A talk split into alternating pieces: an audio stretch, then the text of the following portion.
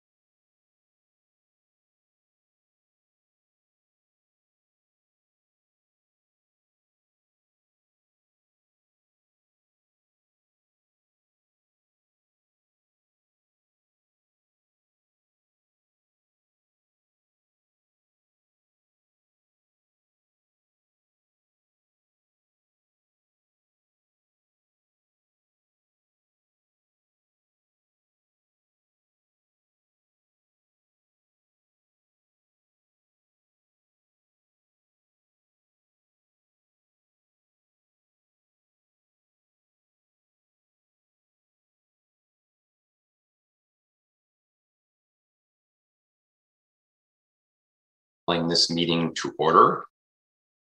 Uh, my name is John Mursky. As chair of the Ann Arbor Energy Commission, uh, I'm, as I said, calling this meeting to order, and I am participating from my home in Ann Arbor. Welcome to the May 10th, 2020 Ann Arbor Energy Commission meeting. This virtual meeting is to affect social distancing and to mitigate the spread of the COVID 19 virus. I'm looking forward to the day when I don't need to say that. We will conduct this meeting similar to in person meetings. Uh, commissioners, during roll call, please indicate your current, current address uh, or your current location, I should say. During the meeting, please remain on camera just as you would be visible during in person meetings. Also, mute your microphone when not speaking. Public comments will be via telephone only. To speak during any of the two public comment opportunities, please call one of the following toll free numbers 877 853 5247 or 888 788 0099 and enter the meeting ID, which is 937 6751 6819 on your phone. This information is available on the published agenda, in the meeting notices of the city's website, and on the broadcast of this meeting on CTN channel 16 and AT&T channel 99, as well as online at www.a2gov.org backslash watch CTN. Uh, Missy, we're ready for the land acknowledgement.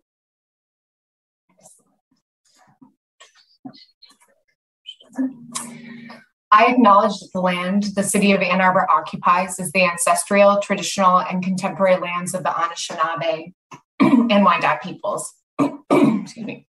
I further acknowledge that our city stands, like almost all property in the United States, on lands obtained generally in unconscionable ways from Indigenous peoples. The taking of this land was formalized by the Treaty of Detroit in 1807. Knowing where we live, work, study, and recreate does not change the past, but a thorough understanding of the ongoing consequences of this past can empower us in our work to create a future that supports human flourishing and justice for all individuals. Thank you very much. So we're now on to the roll call. But before we take the official roll call, I'd like to acknowledge um, this is the last meeting for several of our commissioners. Um, Cole Stevenson is going to be going off commission, as is Robert York. George, I should say.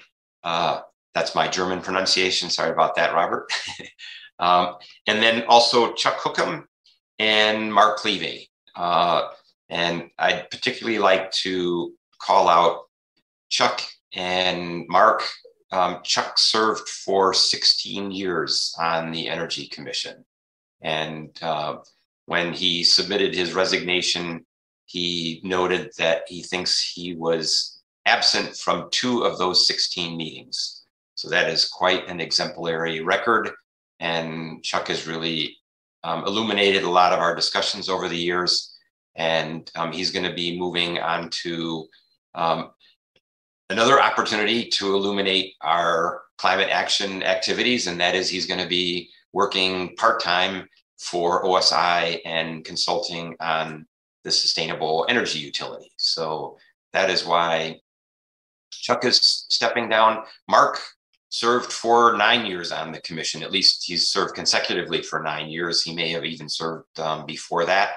Um, and we thank all four of the commissioners uh, for your service, and we hope that you learn something and gain something out of your time on the commission. And we appreciate what you brought to the commission in terms of your comments and questions, um, as well as obviously your votes, um, because those have helped us uh, develop policies and um, help give input on programs and things like that for OSI. So I just wanted to acknowledge that. Um, I we were supposed to have a new commissioner tonight, and that is Cherish Smith. I think I have. Do you have her cell phone number, Missy? I do. I think I could text her when mm-hmm. I'm done. I, I probably can after roll call. Yeah, okay, I'll do that when you're taking roll call. I'll, I'll Okay. do that. Okay, And well then. if she I'll is, just- if she Okay. does join us, then, then we'll introduce her. Um, and then, uh, two, two other notes. Um, Travis is in Lansing for a work-related event and he's traveling. Um, it, that lasts till six thirty and he'll join us at around a little bit shortly after that and, um, participate, um, while he's uh, driving by phone. And then, uh, I got a note just a few minutes ago from Noah, and Noah is going to be uh, Commissioner Levin, and he's going to be joining us also a few minutes late. So um, I that's all the notes that I had. Missy, I think we're ready for the roll call, and while you're doing that, I'll I'll um, text Therese. I'll, I'll call you first, Jen. Uh, Chair Mursky. Present, uh, taking part from my home here in Ann Arbor. Excellent. Vice Chair Colvin Garcia. I'm here from Ann Arbor. Thank you. Commissioner Juno. Here from Ann Arbor. Assistant Commissioner McComber. uh, joining from Arcadia, Michigan. Ooh, cheated and pre-populated, and that's wrong. All right. Uh, Commissioner Kerber. I think you said here from Ann Arbor, but I couldn't hear you. You're muted, Larry. I'm You- we we Ann still don't hear you. Yep, got you. There we yep, go, okay. just a little late. All right, Commissioner George. Uh, here from Eaton Township. and you will be missed. Uh, Commissioner Peck. Here from Ann Arbor. Commissioner McCoy. Here from Ann Arbor. Excellent. Councilmember Briggs. Here in Ann Arbor. Your backyard looks beautiful. Uh, and then absent noted Commissioner Stevenson and Commissioner Smith, and then uh, late attendees, Commissioner Levin, Commissioner Medina, but you still have a quorum. Missy, I checked. I at least don't have Therese's um, Okay. contact information in my I'll contacts. So if you could text her, that would be great, just as a reminder. Perfect.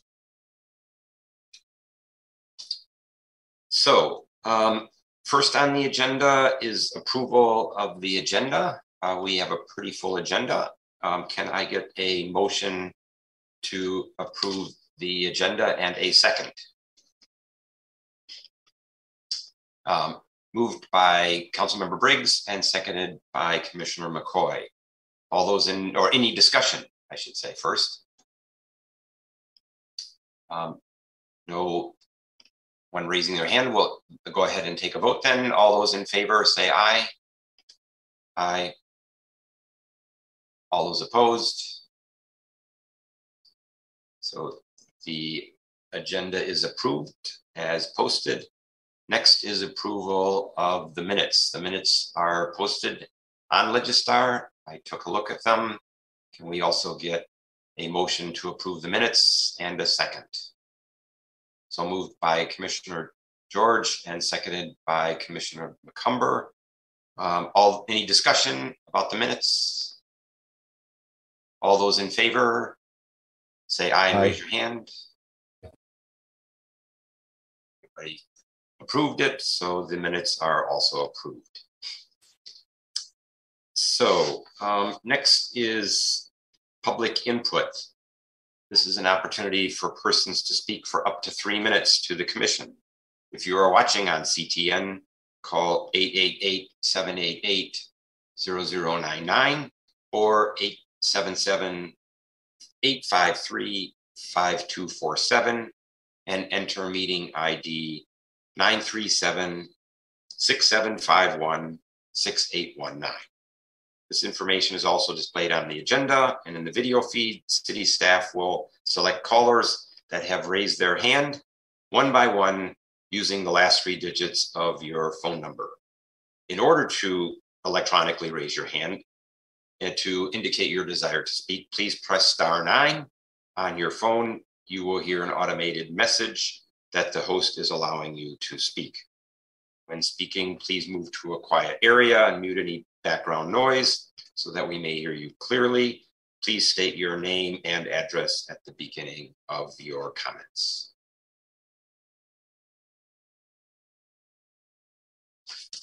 Com- uh, caller ending in one, three, four.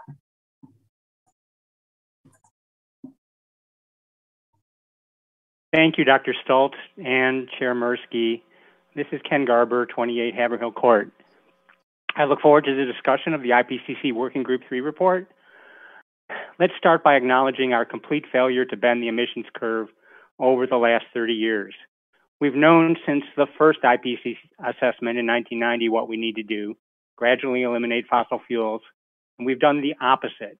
Global emissions have risen 67% since then, and it's not getting better.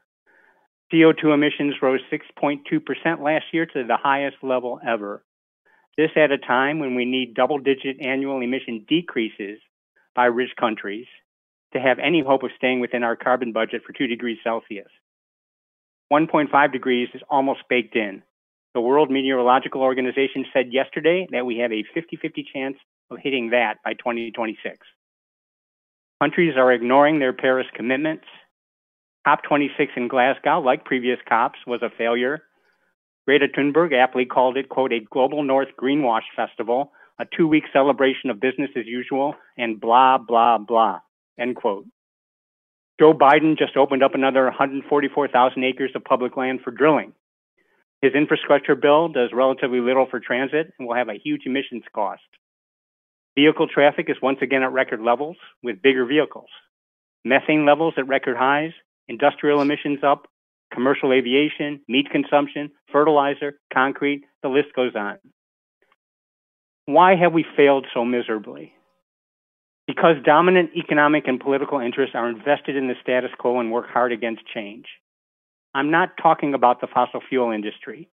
I'm talking about our economic system as a whole and its growth imperative. Income inequality, especially, has been disastrous for the climate. According to Oxfam, the richest 10% are responsible for half the world's consumption based emissions. I see no will to implement most of the social and demand side solutions identified by Working Group 3. Technological magical thinking also keeps us from taking action. Negative emissions technologies may never be scalable. While the unit costs of wind and solar have dramatically fallen, their energy density remains vastly inferior to oil and gas. So the market will not drive the transition in anything near the required time frame. We need alternative economic models and a willingness to imagine different futures, ones that are much less materialistic, but more just and more humane, if there is to be any hope for us. Thank you for your comments. That's all, Chair Mirsky. Thank you very much. Okay, so now move on to the body of the agenda. And the first item is an update on energy concierge services. And I see Fang is with us. Yeah, let me just make Fang a co-host. Here, Fang, um, I'm going to give a co-host. You can share your slide.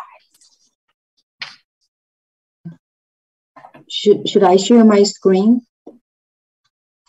If you want to, I think that might be easier, unless you want me to run your slides for you. Okay. Um, uh, okay, I can share my screen.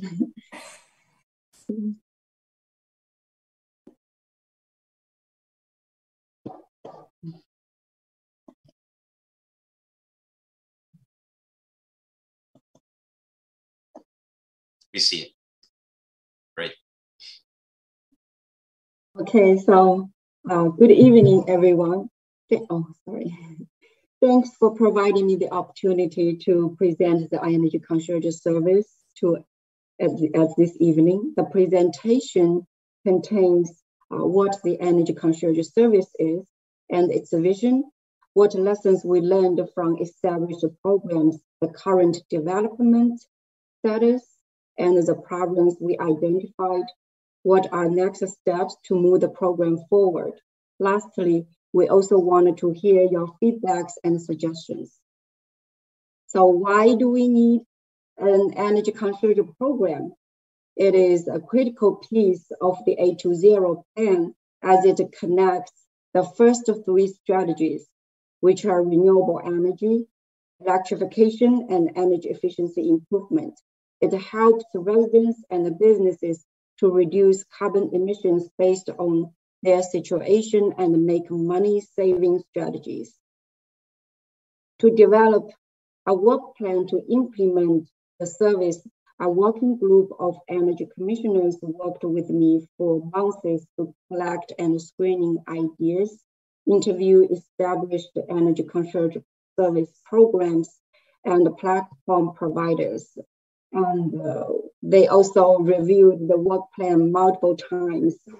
I wanted to take the opportunity to thank them So the A, in the A2ZERO plan, we define the energy concierge program as an easy to use service to help residents and businesses understand the best, highest impact and uh, most affordable methods to carry out greenhouse gas reduction activities. It also requires a high level of community outreach and engagement.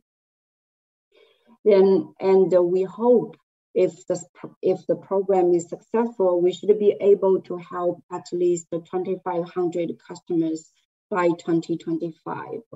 Um, and how to make it happen.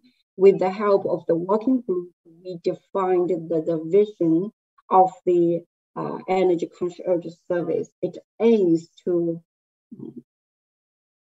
yeah, it, it aims to reduce community-wide greenhouse gas emissions by helping residents and small business owners, small business owners reduce energy use, electrify buildings and transportation, implement renewable energy, improve resiliency, save money, and improve indoor comfort through education, individualized consultations, and referrals. It still contains lots of information and subjects. So to make it um, easier to understand, we call it a one-stop shop where residents and businesses and property owners can get money and energy saving tips while learning strategies to electrify their buildings and transportation and many ways to improve the homes and businesses and improve the indoor comfort. Because the, the program is still under development, not fully completed. So with the, the success measurement is to be determined. Um, to, to develop the program, we interviewed multiple uh, well-established energy conservation program, and five, four of them are, are state or county level programs, and only one of them are utility-run program. So after based, we learned a lot from those well-established programs. And the, the five key elements listed here are information we found that determines um, determines the success of the energy concierge program. First, we need a platform to provide an easy to access information hub that can help a web a user to find the information they need quickly. Secondly, a virtual energy advisor is also very important for customers who are tech savvy and have a clear goal. It is provided through a website service where customers can input their information and the, the system could generate a roadmap to guide them to achieve their goal. The third piece is people service, or we can call it one-to-one customer service. Uh, it provides energy audit and develop a customized home improvement plan, depends on the situation. And the, the, the fourth element is the contractor coordination service because it helps the, when you need to, in, to provide, uh, up, provide an energy upgrade, finding a qualified contractor sometimes it's overwhelming. So a program assists you to match contract, contractors with clients and perform quality control is also very important. Lastly, and also more very important, the program need dedicated funding to support the operation. We also interviewed two well-known uh, platform builder and energy consultation service providers. The first one is clear results. They can develop a customized website platform for you to, um, to provide a virtual energy service. And if you need, they also could provide certified energy advisors to provide customer service and community engagement. The costs listed here are, are the quotes they provided to us for a two-year service contract. We also in, interviewed another platform operator called Bright Action. They, they provide a standardized platform service, which is great for campaign and challenge services. Um, but it lacks customized service because it's a standard platform. And also they have, they control the customer's data, like say a user sign up the platform, they have access to all the users' private information. So we are, worried, we, we are worried about the security issues regarding private data management. So therefore, we after the interview interview those established programs, we think we want uh, a platform that can be modified as the concierge program extends. It should also be able to provide a roadmap for planning for energy efficiency improvement and electrification. And also, we want the city have the sorry have the city have the full control of the platform. It um, finally we developed a structure of the energy concierge service that can utilize the city's IT service, integrate multiple programs the OSI has developed, and leverage the support from A2ZERO collaborators. It starts with an energy concierge website that is under the current OSI's website. It includes energy consultation, community engagement, and education. I will talk about the details of each component in the following slide. Currently, the community engagement and education section includes multiple programs. I guess most of you are aware of the first five programs. And the, I would take the opportunity to update you the progress uh, of the collaboration between OSI and Michigan Saves. Michigan Saves is Michigan's green bank which provides uh, low interest loans to residents and businesses on energy upgrades and the renewable system installation. So starting last year, we worked with them to develop a, a contractor training program on electrification. Contractors who pass the training program gets um, an electrification badge. They also add the electrification service as an as a service option if you want to find a qualified contractors through their contractor finder, contractor finder web page. And then let's talk about the people service. Uh, people service include this provides a service to vulnerable customers, you know, such as for those customers who don't use uh, online service, who don't use smartphones and not tech savvy, uh, the, the, the, goal is to help them to find information they need so they could uh, make informed decision regarding energy improvement investment. Currently, we have two programs under this category. The first one is aging in place efficiently. And the second one is the LMI community development assistance. The Bryant community is our pilot program. And secondly, programs to provide special assistance such as solarized program, heat pump education program, and EV station installation support and benchmarking program.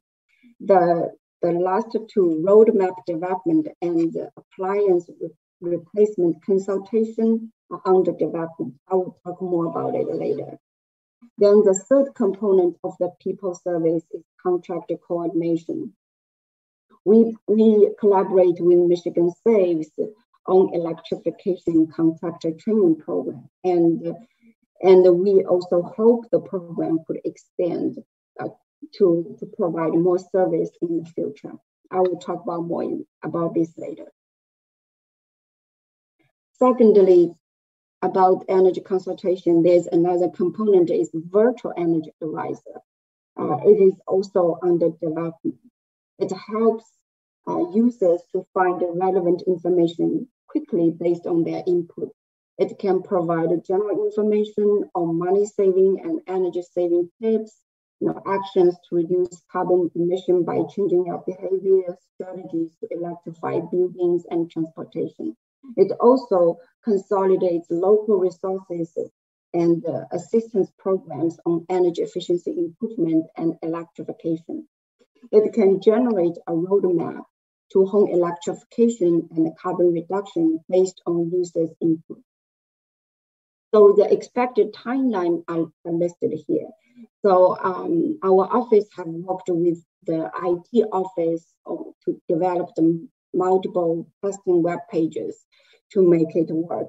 And uh, so by the end of next next month, the we hope to get the testing web pages ready for internal review, and then collect feedbacks from invited users um, to test it out before we publish those websites to the public.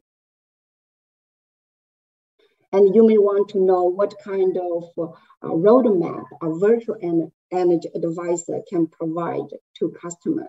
The, the picture on the right shows an example. And it, after you type in your basic information regarding your energy usage and your expectation, it will generate a a roadmap like that. And it shows step-by-step instruction and each step provides tons of information and, uh, and the local resources that you can utilize. So it's, it's the, the target customer for virtual energy advisor are those customers who are tech savvy and or who have a very clear goal. They know what they want to do. So it this we expect this service to be very you know uh, convenient and time saving for them to find the information and assistance they want. And secondly, we also oh sorry. Then there are many customers who are not tech savvy and thus they don't use online service and not even don't use smartphones especially for those senior residents. And then they need people service, one-to-one people interaction to help them to make optimal decisions regarding energy upgrades. And secondly, some, some customers, they may want a customized roadmap to with more technical inputs to help them to transit to electrification and a net zero home. Then we researched based on the market research we performed. We found there are many problems with the current uh, energy concierge service programs. Many of them, they are project based. They provide assistance and uh, consultation service based on projects such as uh, how replace HVAC system, you know, how, what options would be best work best for you? You know, if you wanted to be electrified, what option would work best for you? But however, our home is a is a whole system, and uh, it's not like a cookie cutter. One one service may not work for each one.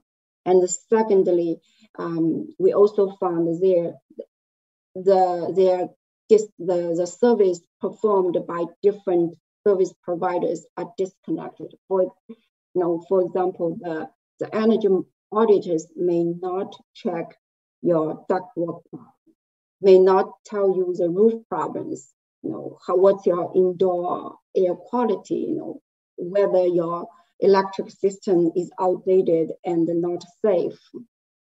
And the contractors, they may not tell you how to reach, like how to transit to electrification and they may not tell you, say, if you improve your insulation, you could downsize the HVAC system, which may save you upfront cost and long-term operational cost. And and uh, also like for larger retrofit projects, if you hire a general contractor, they may not develop a whole home retrofit project focuses on um, net zero emission they may not be able to find the contractors who are qualified to do home electrification work. And they may not be aware of local programs that could provide financial support on electrification, etc. As a homeowner, what, what kind of service, people service they want to get.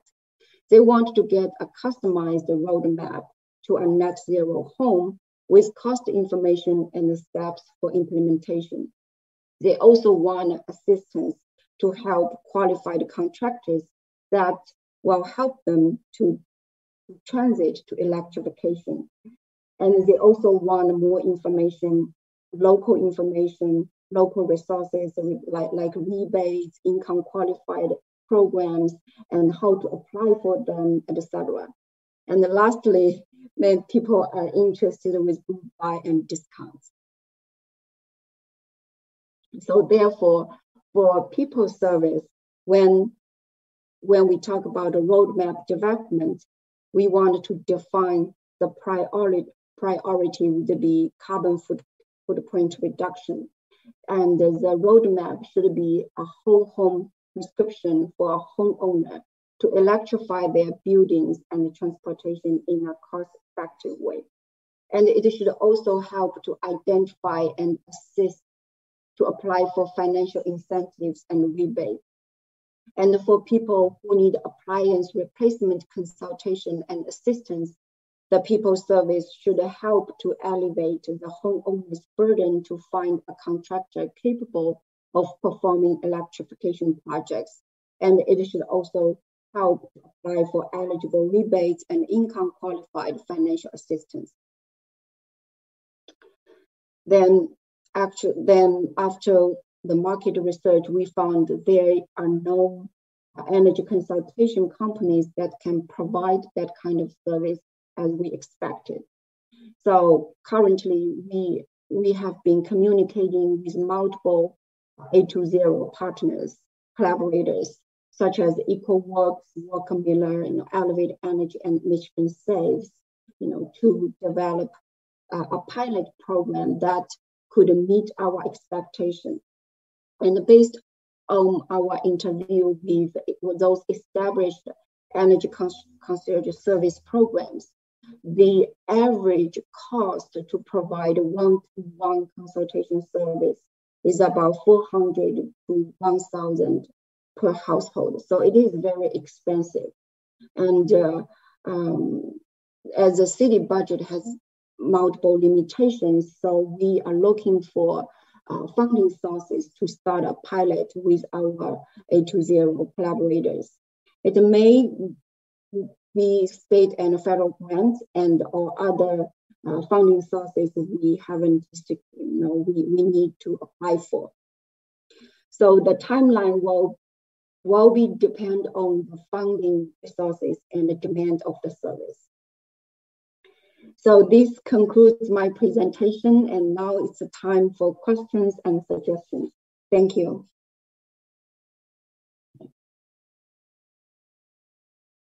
Thank you, Fang. I'd like to open the floor for comments and questions.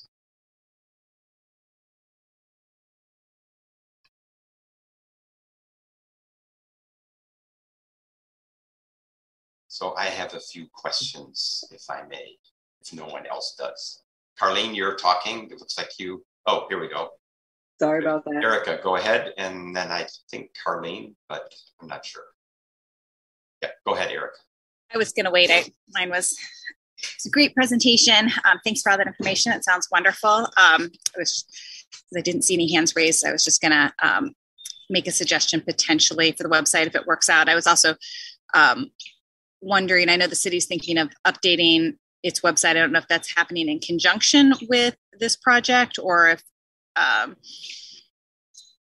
since this is like such an amazing website that's kind of built in as a sub website to the city. So I was kind of curious just a little bit more about that. And then I had a potential recommendation to. Well, yeah, the, the program is a separate program. It's not related with the city, the whole city website updates. It will still stay with the OSI website except that we are the pilot, uh, one of the pilots in the website update that the whole city is doing. So Parks is one, and then OSI is one of the pilots to to make sure that these kinds of functionalities can be built into the entire overhaul of the website. That's great. Um, and the recommendation, if it happens to work out, I know a lot of folks are, um, if they're thinking about doing these sort of updates, if they're homeowners, they may be thinking about it in conjunction with sort of remodeling. And so um, some folks come at this really interested in energy, and some people come at it interested in aesthetics and just how things look. And so, if there's a couple of, you know, as as you build up a kind of portfolio, it might be interesting just to have, you might draw on a different clientele by just kind of showing pretty kitchens or pretty different things. Um, not a big, a huge recommendation, but just something to, to ponder moving forward. Thinking about how people might enter into this conversation, I guess. Yes, you're right. Exactly. So that's that's exactly one main purpose of the website: provide a place, you know, for people to engage other, share their story, and also engage the community. Commissioner Calvin Garcia. Hi, uh, thank you very much. Um, Commissioner Mirsky, uh, great presentation. Um, it was a really a lot of work that you're doing on this program, and um, it's a it's a it's a huge project um, as you see it unfold and very complicated. And um, I just have a couple of um, of questions.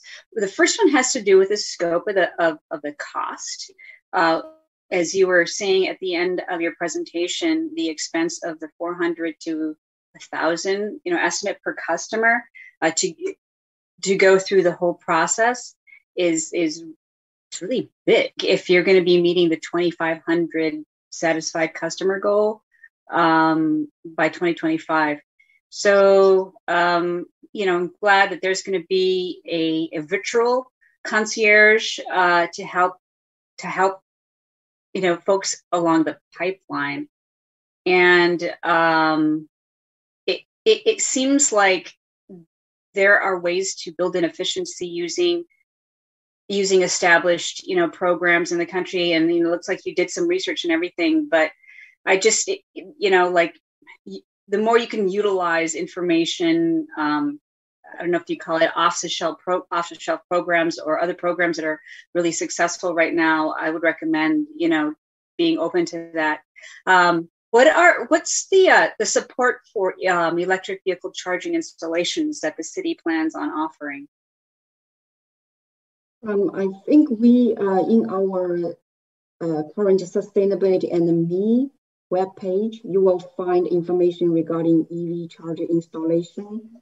And uh, so if you need more assistance, you could contact our uh, energy uh, advisor, um, Simi Barr, yeah so he he will provide you more information and also help you to go through details.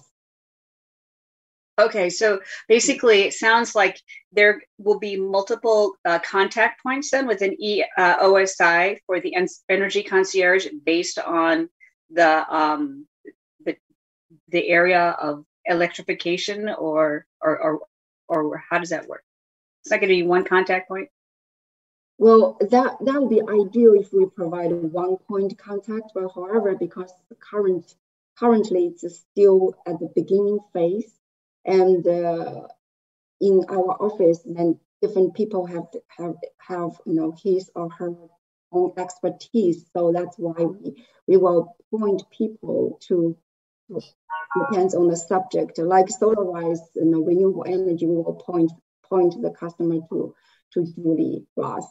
Yeah so it depends. Okay. All right.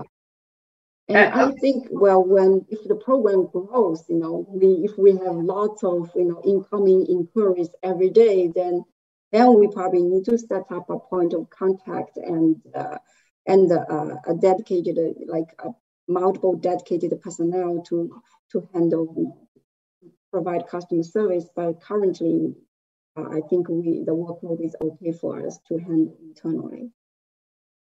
This is so more. yeah, yeah, and then just one last last um, suggestion or request actually. Uh, maybe I'm, I'm, just inviting myself but i would like to be and it might be a great idea to invite the entire energy commission to be on the test in the test group for the new website. Thank you. That's that's a very nice offering for us. Thank you. Yeah we could we could really work it you know and give you some good feedback. Between all of us we have our different areas of you know, of, you know, we could create little scenarios for ourselves and then test it very, very well for you. Thank you very much. Other comments or questions? So I have just a couple.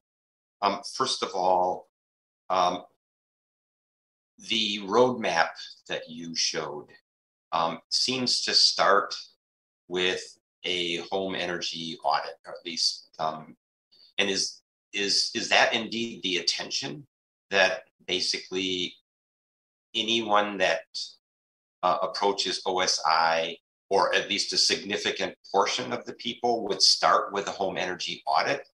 And is that one of the reasons why the cost is four hundred to thousand dollars per person?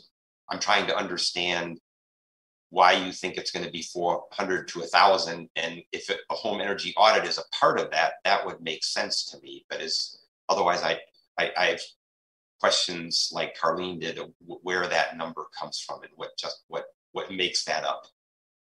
Oh yeah thank you for pointing that out. Um, i should clarify the cost estimation per household is for one-to-one people service that's also a lesson we learned from interview you know, other energy conservation programs. For example, the Boulder County's and uh, Energy Smart program.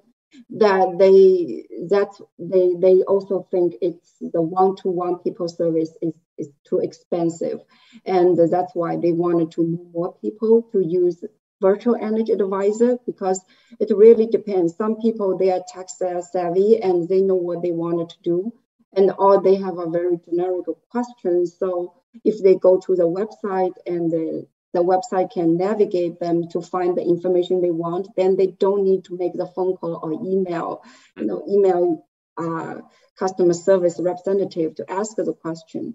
It will greatly save the cost, and uh, I didn't put that cost in into consideration right now.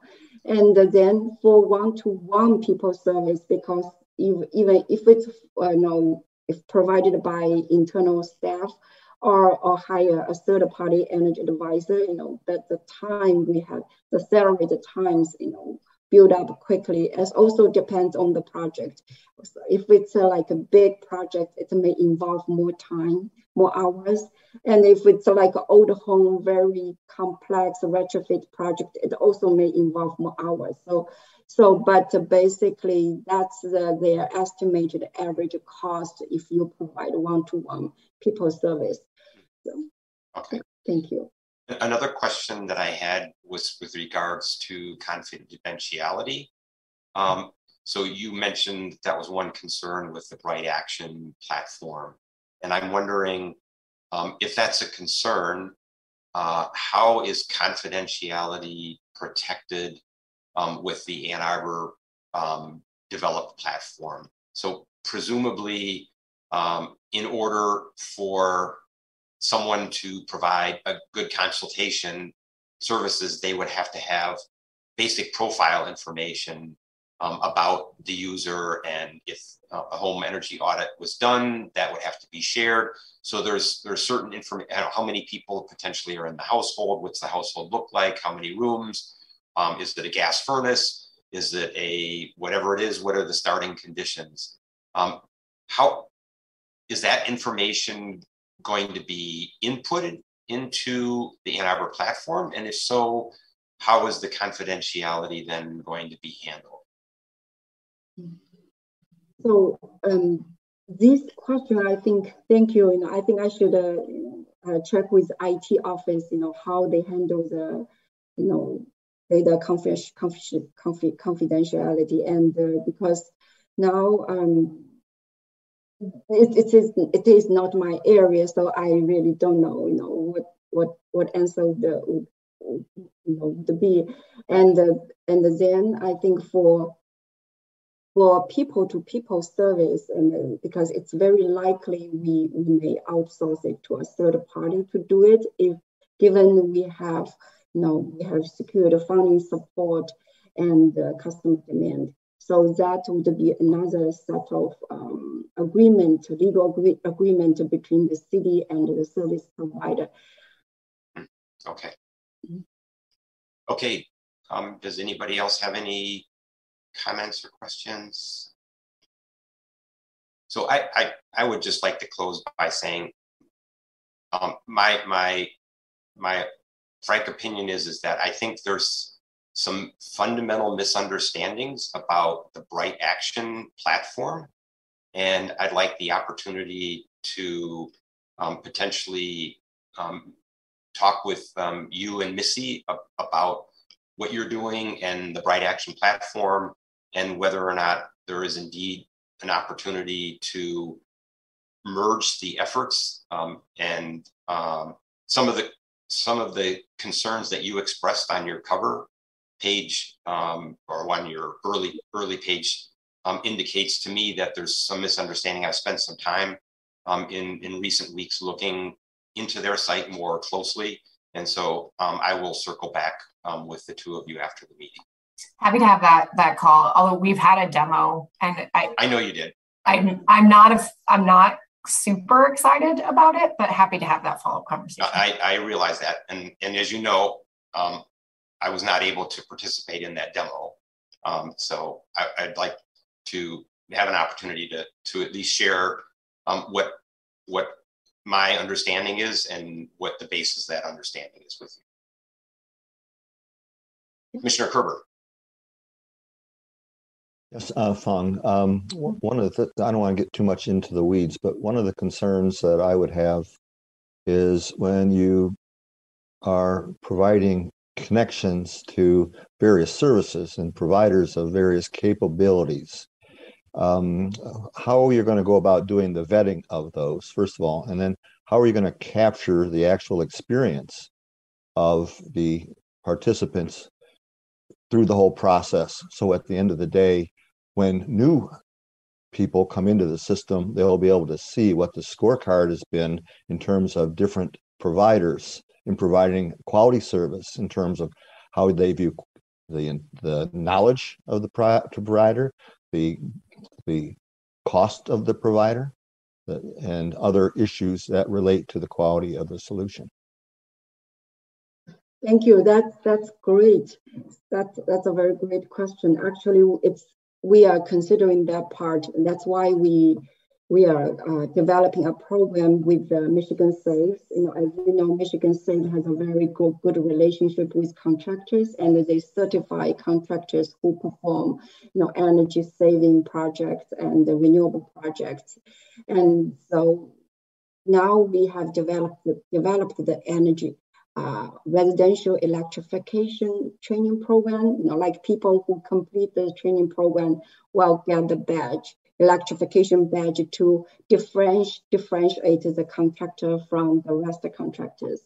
So this is the first step. Actually, we are we are uh, developing what what the next step would be. You know, say if a customer, you know, through our concierge service wanted to do energy uh, retrofit projects, then we can refer them to Michigan Saves. Then Michigan Saves could, you know, it, it, dep- it, it really depends. We, I'm just we are I'm just in talking about some possible possible ways to, to work it out. Like say Michigan Save could coordinate the, con- the matching the contractors with with customers, and then they could also co- coordinate the you know, uh, control the quality and collect the feedbacks from the contract from the customer. And as Michigan Saves, they, they are also providing the financing service. So they know the cost of those, those bids. And so they could serve as a data collection point for us. Then we could work together to for you know the service provided by different contractors and the cost, average cost per project, you know, et cetera. So that's all under development.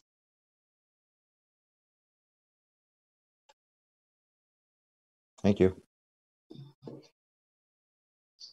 Okay.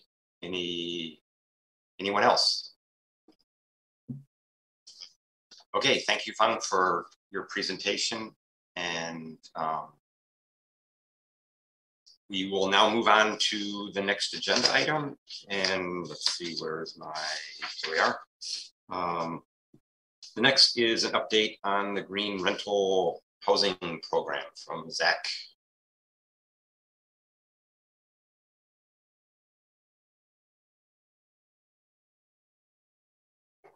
All right.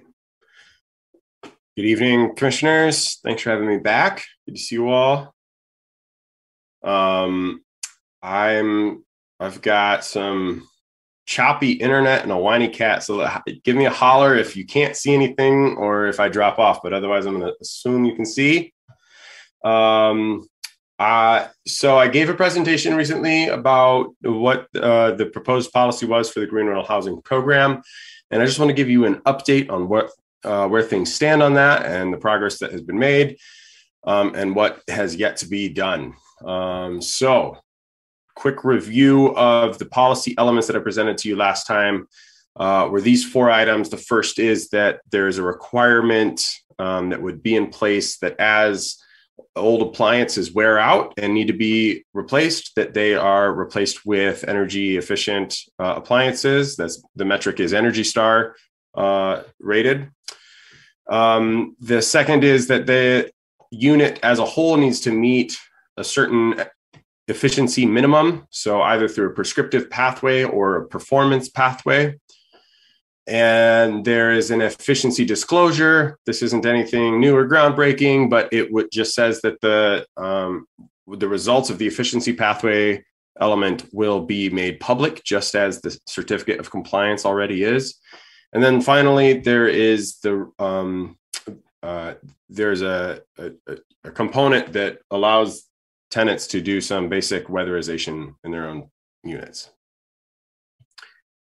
So, um, since the last time I presented to you, we launched a um, public comment period that included a survey that was both in, we used both Microsoft Forms and A2 Open City Hall, um, and it was open for a month. Um, and we, we collected responses from that. We also, during that time, gave two public presentations that one was recorded. You can find a recording of that on the city website. Uh, the URL is at the bottom of the screen. Um, and we have had a few one on one meetings with landlords to um, discuss ideas and get some direct feedback about the, the policy as a whole. Um, digging in here to some of the responses um, that we got, um, the overall, this is kind of how the uh, respondents broke down. Um, so about 60% of them were landlords of some sort. Either they owned a building or they managed a building. Um, and then the other, uh, and then a quarter of them were tenants. And then there was a handful of folks that um, either declined to respond or um, they were not one of those two um, uh, categories. So for the tenants, we had very few that were on campus tenants. Most of them were off campus. So, what did they have to say? Well, um, we asked questions about each of the different policy components, and this here, I, I'm not intended intending for you to be able to read the fine print there, but this is a response of the performance pathway. And what I want to illustrate here are sort of um, the, the range of the responses that we got. This is a Likert scale. On the left is strongly disagree. All the way on the right is strongly agree. And so uh, these each one of these bars you see is a response to a question specifically about the performance pathway. These are the responses that we got from landlords. And a couple of things that I want to point out are that first of all, we every response is represented here. Um, so they they were across the board in their responses. Um, but the other thing I want to point out is that the the heavier things are either strongly disagree on the far left or disagree, which is that orange. Um, there were a few um, I mean, there's a notable amount of neutrals or I don't knows, um, and that's the gray in the middle. Um, that tells us that um, there's some clarity to be improved upon. Um, but uh, in looking at the disagreement with um, uh, some of these responses. And just for example, they some of these things here are saying this policy is applicable to all types of rentals in Ann Arbor. Um, this is an appropriate measurement of energy efficiency. It's clear what action is required to comply with this policy. Um, and so across the board, landlords um, uh, were gave every response um, and and disagreed a little bit. Now, contrasting to that are the responses that we got from tenants to the same question. And if you look at that, there are no strongly disagrees, very few disagrees, and a lot of um, agreement.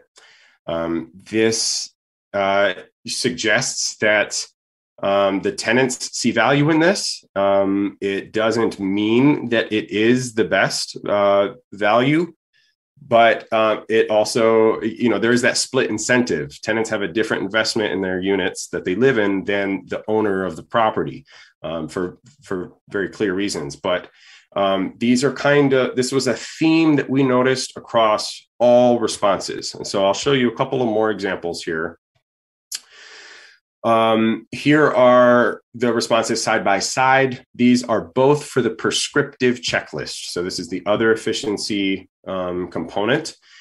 The bar chart on the left is the landlords. You can see a lot of that dark blue on the far left. This again, this is a Likert scale, so it's strongly disagree on the left. And then towards the middle of the screen here is the strongly agree. Um, and you can see that um, property owners and managers um, don't want um, this or they have uh, comments for improvement on this. Um, and it's about the opposite for tenants. Uh, we they um, most of the tenants agreed that this is a policy that that should be implemented. I'll just show you a couple others here. This is one more. This is for the appliance efficiency component that requires Energy Star rated appliances. Um, this one is interesting because, um, again, like all of them, uh, the landlords represented every response um, type. The tenants, not so much. Um, this is another example of the tenants not, there was no tenant that responded strongly disagree on this one. Um, and that we saw that in a lot of different responses. Um, landlords are across the board.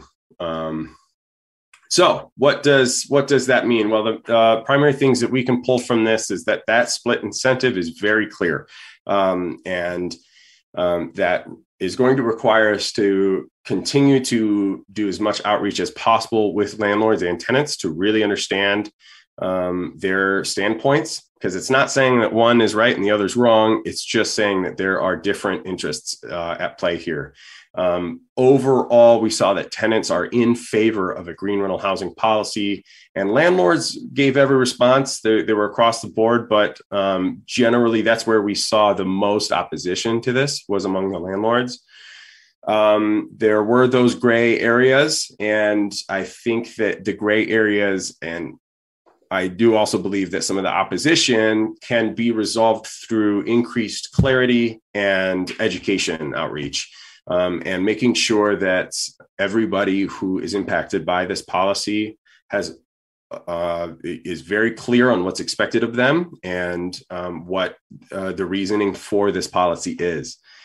Um, overall, I do uh, conclude that there is a need for this green rental housing um, policy because the landlords were all over. Um, again, some some agreed, and because the tenants do feel um, in general generally in favor of it, um, I I think that there still is a, a, need for the green rental housing program. And so, um, what has happened now um, is we're we're continuing to digest some of the comments. There were a lot of open fields for uh, free text in the survey, and so we are pulling themes from those responses.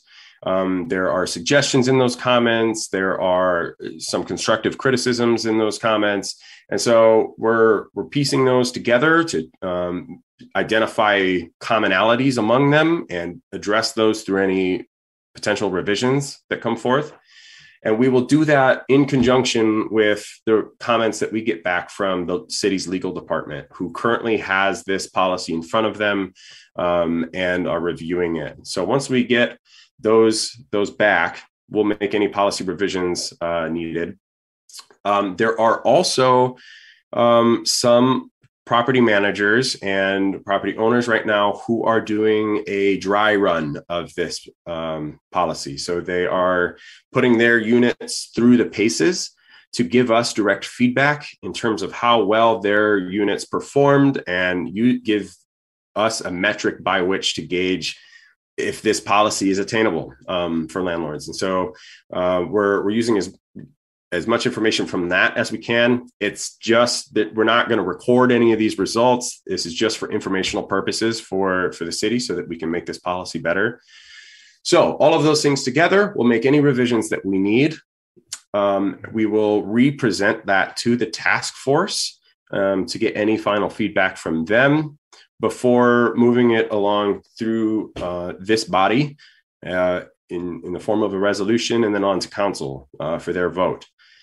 Um, we will, uh, I mentioned that we will reconvene the task force for that presentation, and we are also going to uh, address both that education and clarity, um, but also get more feedback through um, further engagement uh, with one-on-one uh, partners. So the Washtenaw Area Apartment Association, uh, we want to get in front of them and hear their direct feedback um, in, in case any of them were unable to take the survey. We're going to get in front of the Ann Arbor Tenants Union. Um, there are a number of university partners, the Intercooperative Council. A lot of these bodies were represented um, in the task force, and uh, we just want to leverage those uh, networks that were that were represented at the task force, but that we may not have heard from directly. And so we want to give them opportunities uh, to give us as much feedback as possible. So, um, so that's that's where things stand right now for the green rental housing. Um, just a quick update, but I am happy to answer any questions that you may have.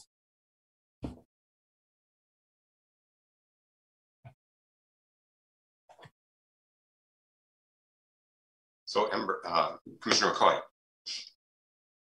Thanks, Zach. Um, I think this was helpful. Um, I don't think it's surprising that landlords, some of the landlords might be against something that's going to cost them money to benefit tenants. Um, I'm curious if you asked um, the question in the survey if the person, like if they were owning properties, if they owned like a large number of properties or a small number of properties, because based on some other housing work I've done in the city, it seemed like there were differences between the response of small scale landlords and large scale landlords.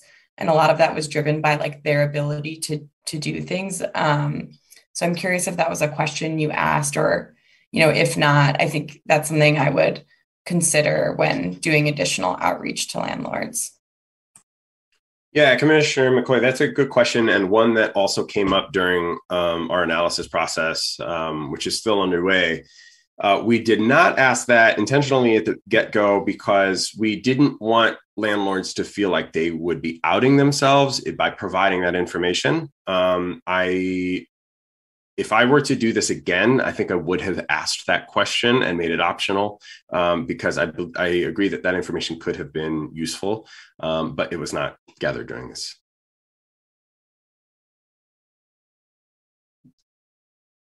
Councilmember Briggs. Thanks. Um, I was wondering, I, I don't think you said how many respondents there were for the survey, so the percentage, but I was curious what the total response rate was.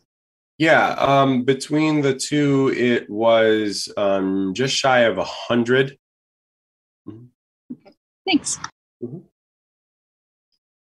Commissioner Kerber.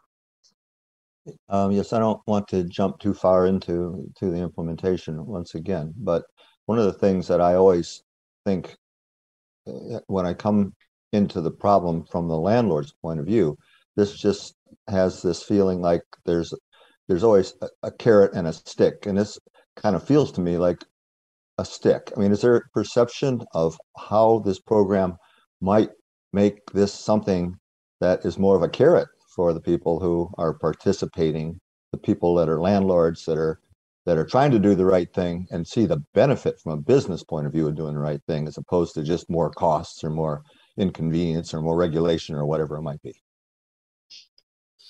Yeah, uh, fantastic. Um, there are a couple of ways that we are exploring both options. So there are some incentives that currently exist in in the current uh, rental housing inspection process to incentivize um, early compliance among landlords. And we are um, looking to pursue those similar avenues for the Green Rental Housing Program. Uh, more specifically, those entail uh, it if a landlord is fully compliant upon their first um, recertification inspection, then the uh, the expiration date of their certificate is extended by 12 months. So they get three and a half years instead of the two and a half years. That means fewer inspections, fewer interruptions, um, and less expense on their behalf. Um, there is uh, one of the um, engagements that I mentioned are the community, I'm sorry, the university partners. And there are already ways that some off campus uh, landlords are highlighted through that. And we are exploring ways to highlight those who are compliant with the Green Rental Housing Program. Um, we have met um, part of that in pursuit of that. We have met with a third party software um, provider who would highlight those for us. Um, it, it's part of a broader um, project that could, if we do end up pursuing it, could um, offer a very easy user interface for tenants. One of the things that we, uh, without getting too into the weeds on it, one of the things that existed with the current program, uh, which we are transitioning away from, is that it's difficult to find inspection history information and certification information. And so this would create a v- much easier user interface so that prospective tenants could find information on their um, uh, on the units that they're looking at. And that included in that with this third party we would highlight certain things like the green rental housing program. So so we're trying we are uh, trying to find as many ways as possible to provide as carrots um, and um, that's also part of the reason we want to meet more with the Washtenaw Area Apartment Association and other landlords is to continue to hear as much feedback as possible from them. Thank you. Yeah, thanks. I just wanted to pull up the um, the percentage rates before I ask this follow up question. I was since there were, I wonder if you've considered going back and just getting um, pushing for a little bit more feedback, um, especially if there was, since there was pretty low response rate from folks who are um, student renters. Um, and overall, considering the majority of folks who live in Ann Arbor are renters, um, relatively low response rate from, from tenants overall. Um, I think there are I'm supportive of this policy, but I think there's a lot of conclusions being drawn out of this data that um, it would just be nice to see a few more tenants in there um, to make sure that that holds up as more kind of feedback is is secured. If I don't, I don't know. This may be a hard one to, you know, I don't know how robust the outreach was. If it was really robust and this is what you got, this that's great. You know, if if it was, um, you know, I, so I guess question if, you, if you're thinking about trying to secure any more feedback from folks. Absolutely. Um, you're you're spot on that the tenant interaction is a tough nut to crack, so to speak. Um, um, we are looking to do more engagement certainly before proceeding. Once we get uh, some of these uh, revisions dialed in um, as necessary, we I think are leaning right now towards more quality um, over quantity, and so that might involve more um, uh, in the likes of focus groups or um, interviews um, to understand truly how this is going to impact people's lives and and what it their motivations are. Um, so um, I, am not saying that a, a, broad survey is off the table, and in fact, it, that might be accompany a lot of the continued outreach that we are are, are going to do. Um, but I think right now we we want to understand a little bit more um, so that we can make sure that this is as dialed as possible. Makes sense. Mhm. Other questions or comments? Zach, I have a few. Um, Sure. The program is still envisioned as uh, an, es- in effect, a mandatory program, right? You have to get certified in order to get your certificate of um, whatever the right term is, not occupancy, but what, that, that's, it's not, this is not voluntary, correct? That as proposed, correct? Uh, so uh, it would be mandatory. Yep. Yes. Okay. And then um, in the last meeting, we spent quite a bit of time looking at the prescriptive path and um, the evaluation and the points and things like that. Um, you know, there was a, a group of us that had a side meeting with you.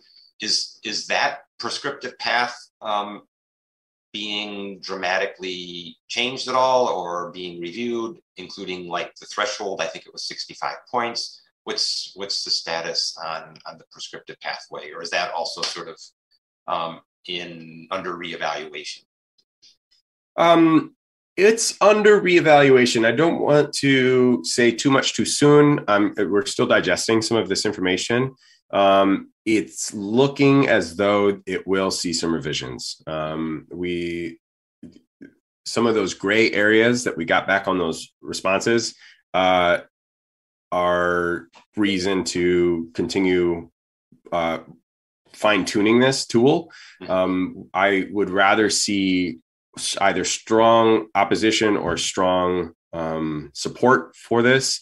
Um, the the fact that there were was any gray area at all says that we need to do some more work on that. So I, I think that there will be ultimately some changes made to that.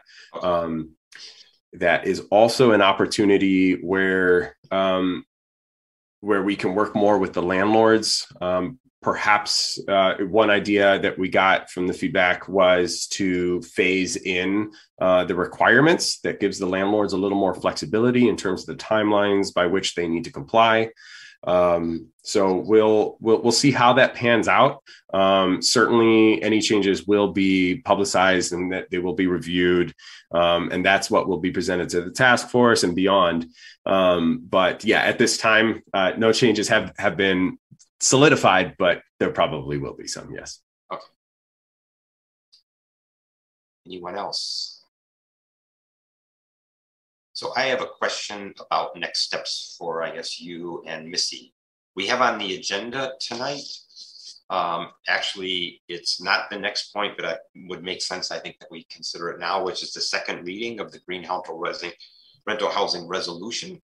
And I'm wondering, with so many questions, um, does OSI plan on coming back and say, after these additional rounds with legal, with um, different groups, um, this is now the final or the near final plan?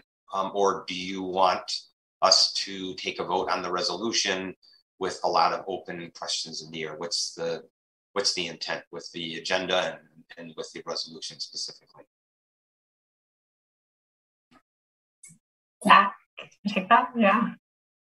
Um, sure. I um I I guess I would have looked to you, uh, Chairman Mirsky, for for your advice. Um, considering that there could be some changes, um, I would say that there there there likely will be some changes. Um, I just don't know what to to what extent. So they could be very minor. Um, I I I think I would look to your advice on um, what should proceed. I would love to see a resolution go through, um, but I, I also would like, like I said, I would like strong support or opposition, you know, from this body as well. And I think I would be more inclined to hold, especially because we haven't seen legal's final guidance on this. And so while it may just modestly be tweaked based on public input and what we're hearing, legal can do fundamental shifts when they look at something. So it's probably I mean, if you love it and you're like, just do whatever you can legally do and run, we would gladly take a resolution of support. But at the same time, I think Zach and I talked about it earlier, and we plan to bring back whatever we get from legal in, in its final form so you can actually see the language of the ordinance. So we can we can formally introduce the resolution with a motion again in a second, or I don't, how do people feel? Um, I have some thoughts, but I'm wondering um, if others uh, have strong opinions one way or the other.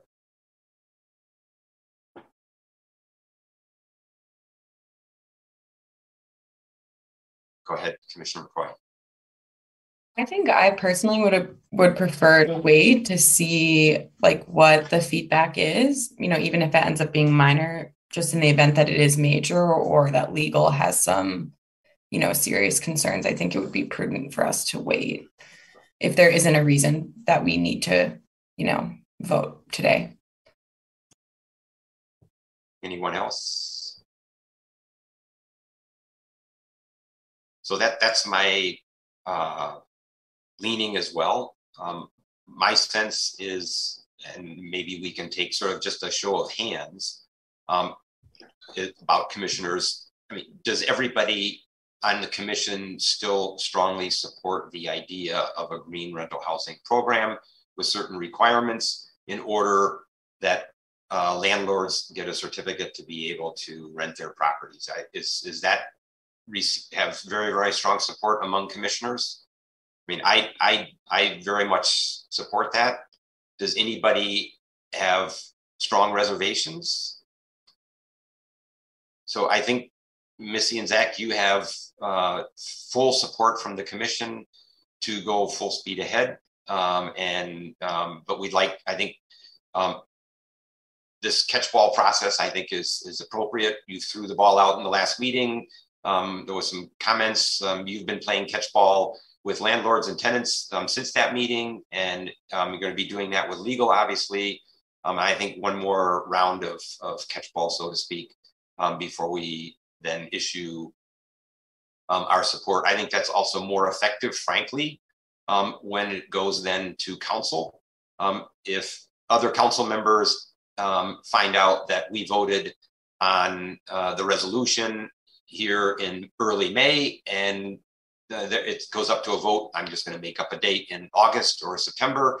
People will wonder, well, what changed in between, and you know, how did that potentially affect how Energy Commission um, saw that? So I think it, it's also going to better equip OSI and our liaisons to to defend um, the the uh, approach when it comes up to a vote for for all accounts. And I can imagine there will be some of those people that are in the strongly disagree camp that will probably be voicing concerns um, through the process um, as it moves forward. And so the, the, the stronger position that we have and that's based on a, a good understanding of what the final or near final proposal is going to be is going to be more effective for, for all of you.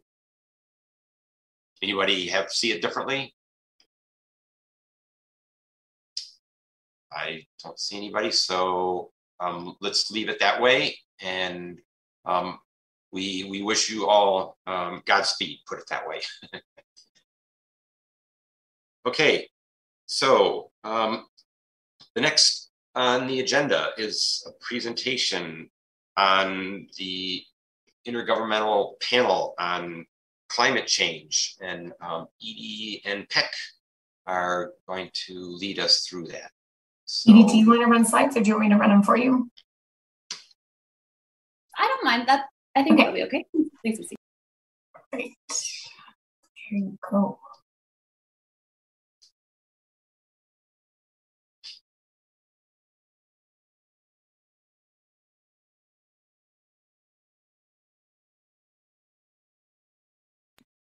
Okay, can everyone see that?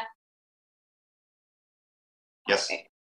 Well, thanks everyone. Um, we had thought that it might be worth touching on this new report since this is the um, updated AR6 that we'll be seeing later this year. And it's been several years since the IPCC did such a full and comprehensive report. So, um, since this is relevant to a lot of our the topics we talk about here, thought we would take a little bit of time to, to walk through this. And I guess I'll actually turn it right over to Peck to kind of give us a little bit of background on IPCC if he is feeling so inclined. um, so, Peck. Sure. Uh, the IPCC has been around for quite a while, um, since the 80s. Um, and it is a group of about 195 countries, as it says here.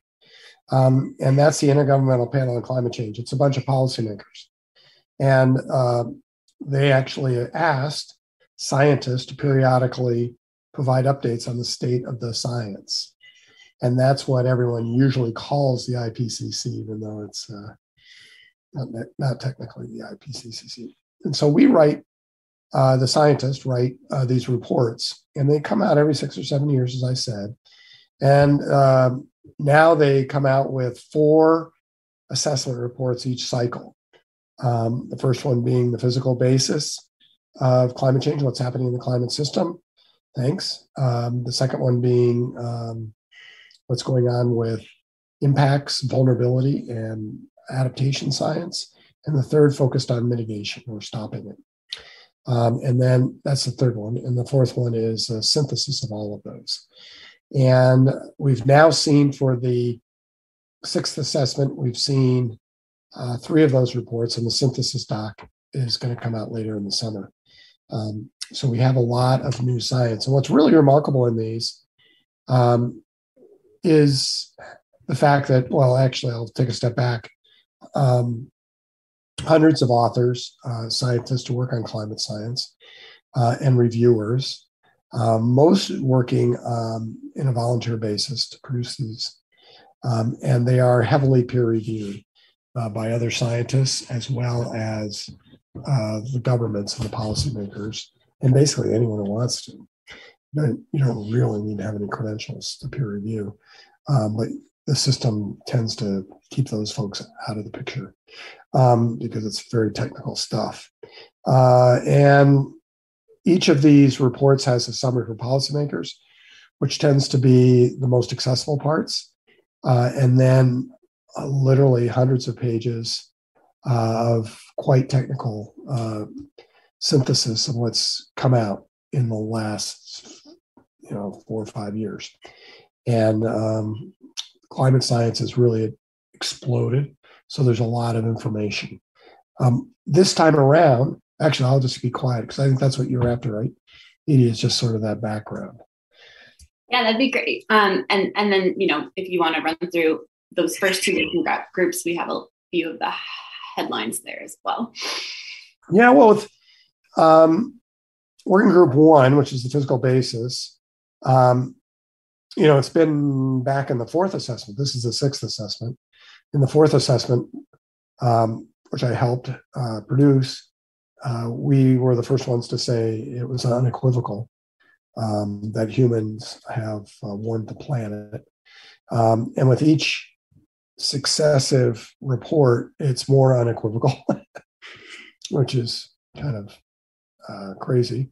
Uh, and uh, it's also more unequivocal the range of impacts that we now can attribute to humans. So we have, as it says here, just widespread and rapid changes in the atmosphere, the ocean, the cryosphere, which is all the ice, and the biosphere. So we really see climate change everywhere around the planet now, very clearly. Um, it's also uh, in terms of what's affecting people. Uh, it's mostly these extreme climate events, whether they're heat waves, uh, droughts, um, more extreme precipitation, stronger storms, um, and things like that. Uh, very clear that climate change is now affecting all of those. Um, the only thing that is still kind of open to some debate that people talk about a lot, and actually I was just tweeting on it today, are tornadoes. Um, it's still unclear uh, some of the connections between climate change and tornadoes, although I think last December we saw one effect that everyone agrees is happening, which is we're getting more cold season um, thunderstorms and, and uh, tornadoes and at higher latitudes. So, you know, Iowa and Minnesota getting tornadoes in December has never happened before, and that's thanks to climate change warming the planet. Um, then, if we think about a working group two, um, you know, there's just so much more information about impacts. And the reason for that is the impacts are really piling up. And they're piling up faster. This is to me is the biggest story in the new IPCC, you know, from comparing it to the, the previous cycle. is that the uh, impacts are piling up and, and, coming faster at lower temperature than scientists thought they would. Uh, you know, the community uh, thought they would.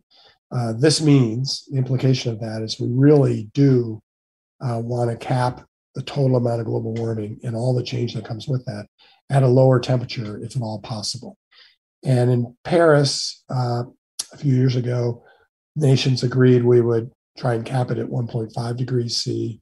And slowly, um, everybody has come around to let's see if we can do 2 degrees C. Uh, 1.5 is, is kind of impossible at this point. Uh, it's not impossible, but it's knowing humans, it's impossible. And so, uh, if we were all to meet our Paris agreements now, all the countries of the world uh, meet our commitments, we would warm the planet to 1.9. Um, but most countries of the world, including the United States, are not meeting our commitments. And for those of you who keep track, what we really needed, uh, Biden, Biden was proposing the right thing that would have gotten us on the right track to meet those commitments, but he needed the Build Back Better bill to get passed, uh, and that failed. And so we are not going to meet our commitments unless that happens in, you know, the Democrats get an increased uh, majority, or at least maintain a majority um, in November in Congress. Um, need one more Senate senator, I guess. Um, and then uh, Edie's summarized some other really important things. Um, but I wanted to highlight that what we see in these reports now is a lot more uh, confidence estimates that are in the very high to extremely high category. Um, that's really different from previous reports. Um, so it's really clear now that even 1.5 is going to cause serious threats, is going to cause irreversible change in the in the planetary system.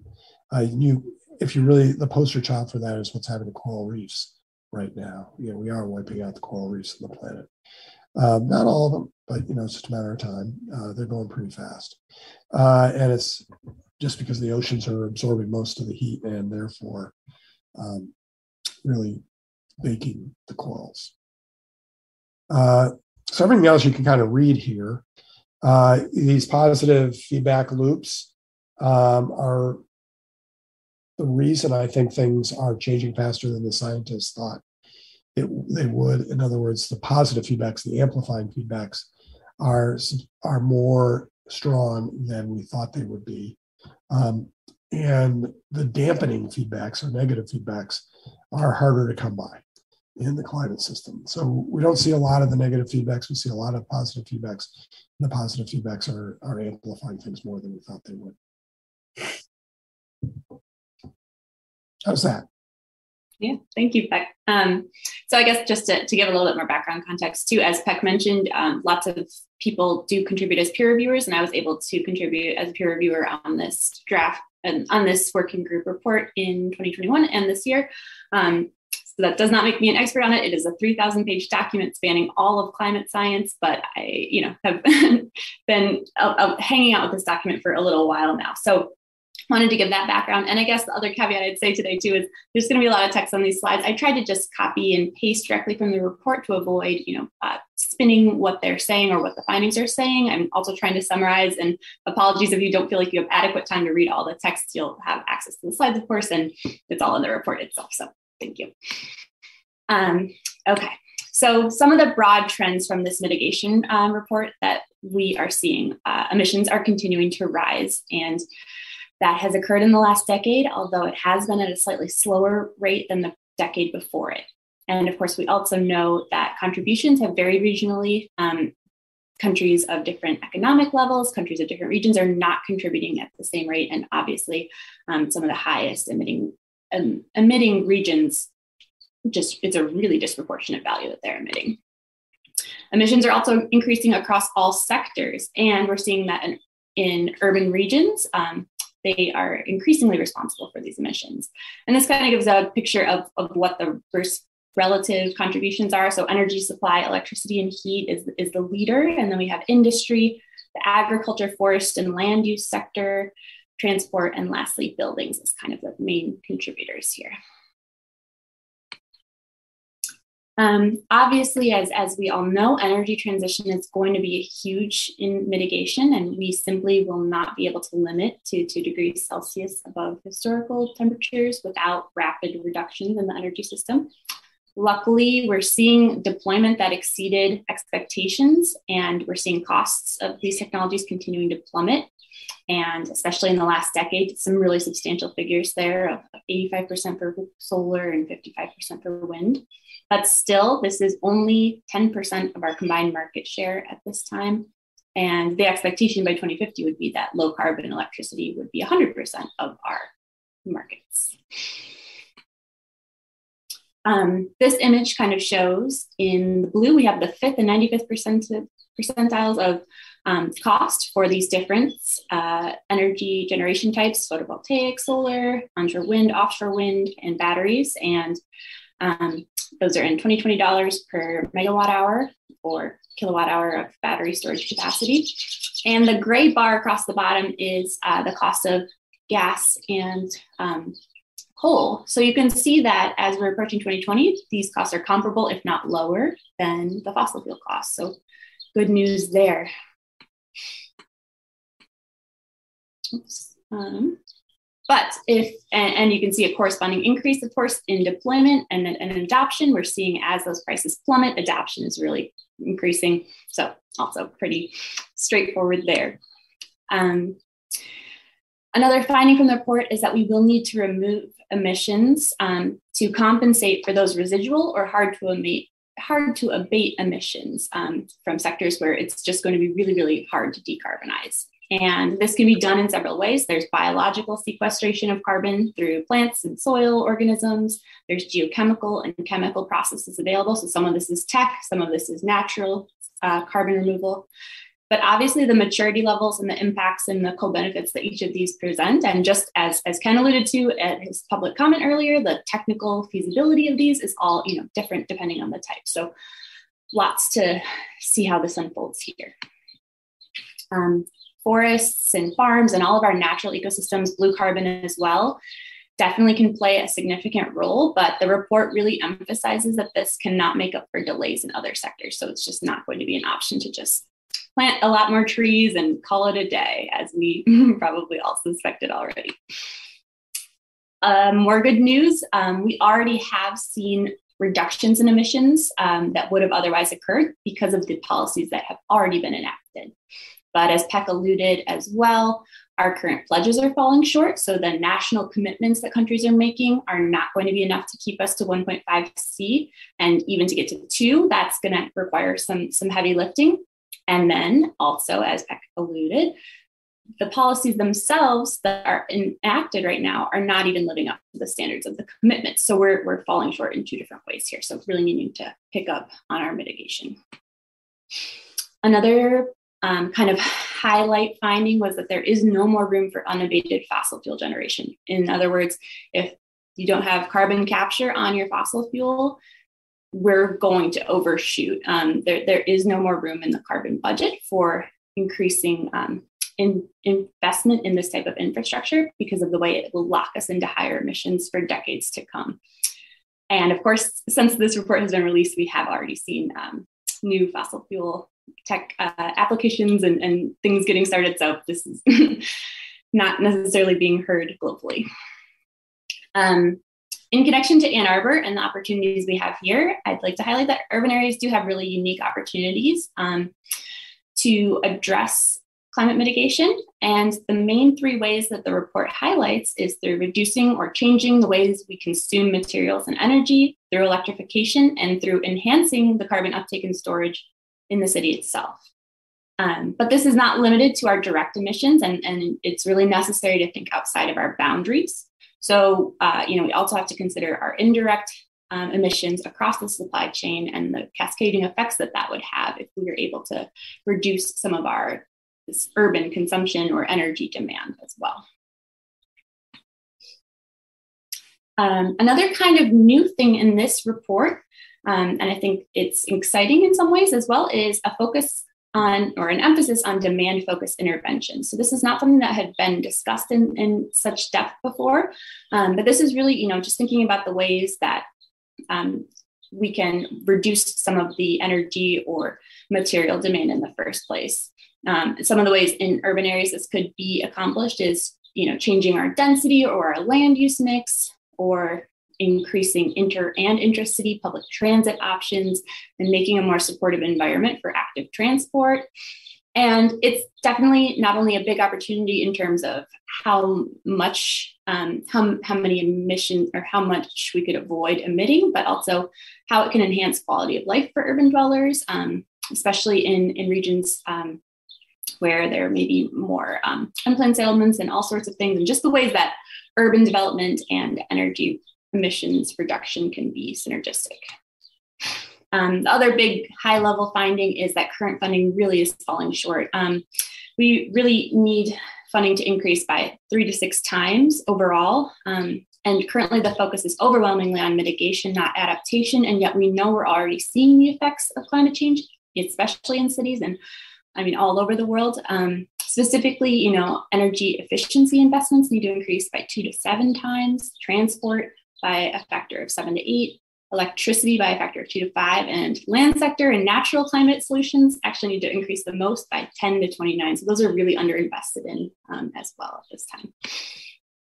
So just wanted to really briefly as well do a couple deep dives into three little topics. So one is the social or demand side measures.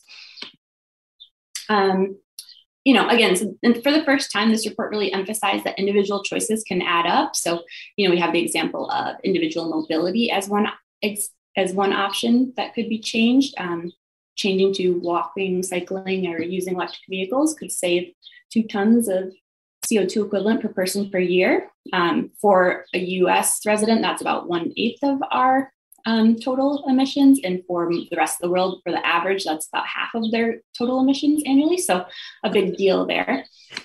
But you know, of course, the the really important caveat there is that the larger social, political, and cultural context is what sets the stage for that, right? This is not something that can just be on the individual to do on their own. Cities provide a lot of opportunities to, to create this um, enabling environment, and we know that we need both the motivation and the capacity to undertake these changes. Um, another cool finding is that or I mean, it's kind of obvious, but that, you know, a lot of these things start off with pilot experiments or just kind of, you know, spread socially um, and naturally like wildfire.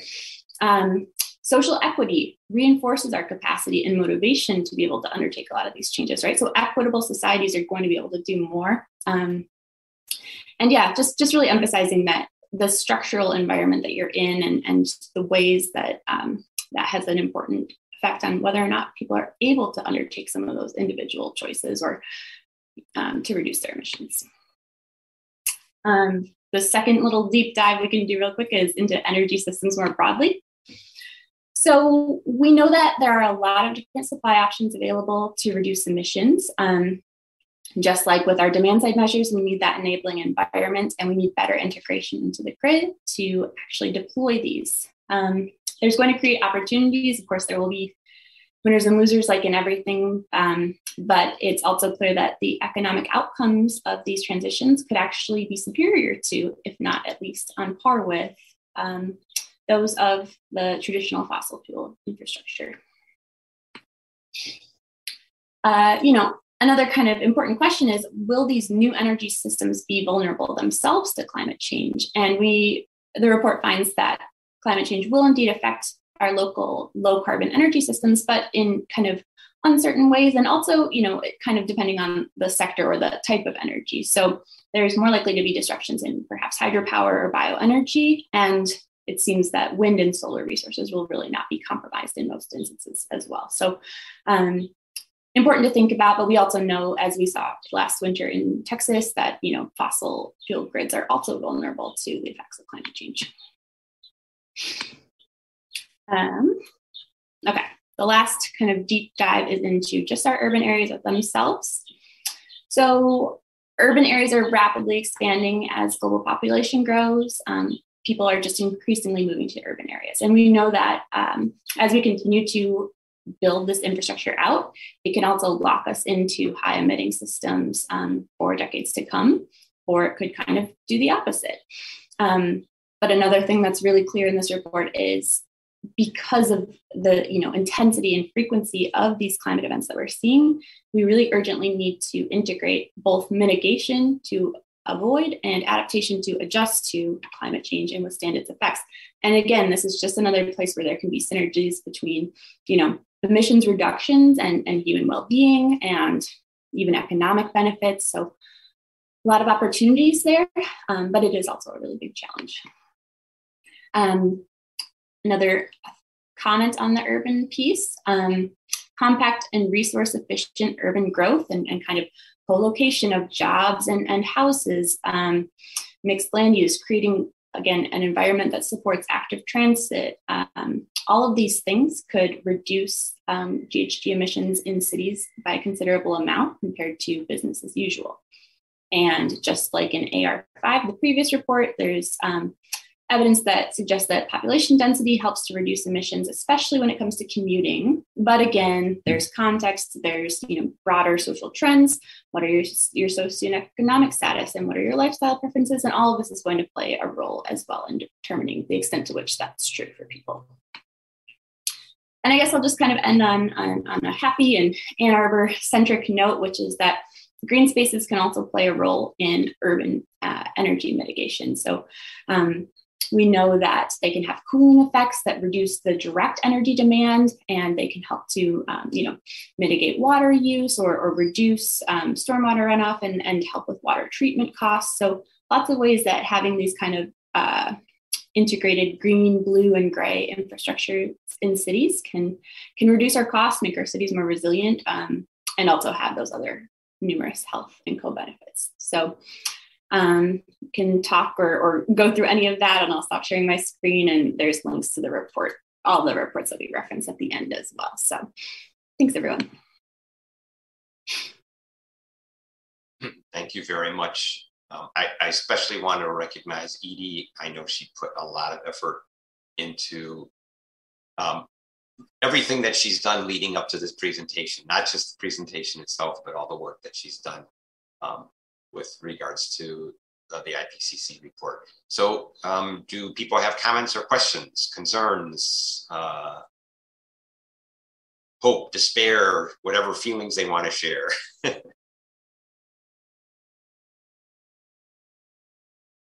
it's really remarkable. Oh, go ahead, go ahead, go ahead, Peck. I just want to say it's it's really remarkable that we have the solutions in hand to solve the problem, and the costs are not you know they're less than the costs of letting climate change go unchecked. This is really a problem with uh, the fossil fuel industry and their power, I think. Um, but it's really great that in Michigan we have numerous uh, communities, and we have the state really moving forward on climate change, and I think that'll make a big difference if we can show in a, a heartland uh, purple state that we can do this it maybe will convince a lot of others that we can do this. Commissioner Colin Garcia. Thank you. Um, thanks for presenting this, uh, Commissioner Juneau and Commissioner Peck. Um, it's super informative, um, and I appreciate the hope that you're presenting here. Um, my, just I just have a comment, and it has to do with the um, the willingness of, of utilities to really um, you know they there's so much that rides on you know the the velocity of their responses to you know transition to electrification um, you know not just at a, at a single property level but just you know at it within a small region or a, a distribution area. Um, and uh, i'm just hoping that that we can we can create something for um, impacting this sooner rather than later. Thanks. Member Briggs. Thanks. Um, I appreciate the sort of summary of this. It's good to good to hear. It's uh, concise, um, and I guess it's reassuring to know that in, in some ways, in a policy level, that a lot of our policies in in the city of Ann Arbor are pointing us in the right direction. I mean, we have a lot of issues with funding and different things like that. I guess something that just dawned on me that just is relevant for this group. Um, you may or may not know, um, I think we are likely to be updating our comprehensive land use plan um, starting this coming year, and certainly the um, the elements in it all um, currently direct us towards um, uh, mixed use, are pointing in the direction of mixed use development, many and increased density in some areas, but um, there's also some some conflict between different elements of our of our land use um, plans and a need for an update. So just wanted to give a heads up to folks here and also folks who are listening to kind of see, um, focus that that's coming um, down the pipeline. And there's going to be a need to be really thinking about um, ensuring that next plan is aligned, land use plan is really aligned with our, our, our climate action goals. Um, and so maybe thinking about how OSI will help to, to promote that as well.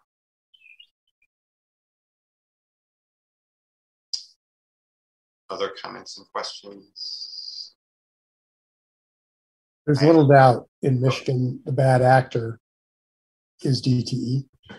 Um, you know, and uh, you can talk about Line Five and Enbridge and stuff, but it's really DTE, and I and I think uh, you hit the nail on the head there about the utilities. Um, they're they're a big part of the problem, and it would be wonderful to think of a way to get them to relent and be an agent of change. But the problem with DTE, as far as I can tell, is they're really uh, plugged in. You know, they get a lot of money out of gas, natural gas, and they want to perpetuate that as long as they possibly can.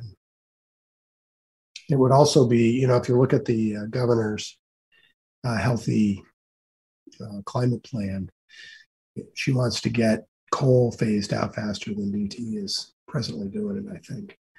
Um, and we got to we got to get out of those coal plants faster than DTE wants to. And I don't know what we can do about that. A, a, quick comment to that. Uh, I don't know if how many of you saw this. Um, a uh, group in Detroit. It actually is a group that is established to promote um, women in management ranks in uh, businesses in Michigan, in southeastern Michigan, um, hosted, co-hosted an event um, with Katharine Hayhoe and with the chairman and president of DTE, hailing him as a uh, person who's making pushing DTE to make great progress on climate action. I actually wrote the president of Nature Conservancy here in Michigan, and she called me and we talked for about a half an hour. But it's um, yeah, as as we all know, vested interests, whether it's fossil fuel or whatever, is really problematic in, in making this transition. I had two quick questions. I'm wondering if you would be able to comment on what I'm hearing, reading, seeing is that the likely path that we're on is going to have us land somewhere between around 2.2 and 2.9 C. Does that sound right? It's hard to say. Um, but yeah, I mean, if uh, things persist somewhere, you know, up to three degrees, I would say. Yeah, I mean, is quite reasonable. Uh, I mean, if you think about what what the political situation is in the United States and the likelihood of getting some kind of climate policy in place that was included in Build Back Better and what might happen in 2022 and 2024. I mean, that's that's really pretty gloomy for me. Um, yeah, and I think that's why we really have to focus more. I mean, I you know I, I share your gloom, uh, your your uh, despair there, but I also think if we could really focus on state level action in our state. You know, I think we have more to offer than any other state outside maybe of California in terms of showing the path forward. Um, California can do it because they have such a, a, great political majority and they are got a, such a good head start and they're so big. But we really need to demonstrate that states like ours, these really, you know, essentially purple states um, can do the job as well and get a better economy out of it. And Michigan has a really good advantage in the sense that mobility is our primary industry. And that, you know, it could really could take off like a, a whole bunch of Teslas if it's done right. Um, in the sense that these cars will be marketable, uh, will be will sold all around the world. And what worries me the most is that we'll go so slow that China, you know, who's making a lot of electric vehicles now, will capture those markets. You know, anyone who's traveled in Africa, for example, knows it's it's Japanese cars. You know, and um, we need to get our electrified mobility know, into the marketplace and at an affordable price point, so everybody can start to electrify really quickly. And that will you know that's a big win for us. And there obviously we have to have renewable energy powering them. Uh, so that's the second thing we have to do. Um, and those are both pretty easy to do now at uh, a really affordable cost relative to fossil fuels. Um, so you know there's a real chance for us um, to make that move. And let's see if we can do it. And i think that's so we just need to mobilize somehow in michigan. You know, if we try and think about the national problem too much, you know, we end up sort of staring at headlamps or headlights and not getting enough done. The states that are in the Climate Alliance, US Climate Alliance, have more than half the population of the country and more than half the GDP. So, you know, we can, we can, we got to really figure out how to keep those projects going when you end up with a non uh, democratic governor, say you know so that's a to me that's the number one thing to figure out and if we figure it out in michigan again it's not just that we set an example but we also maybe could figure out you know the secret sauce that gets introduces bipartisanship in climate action. You know people start saying jesus that's the only way to really have a strong economy in the future.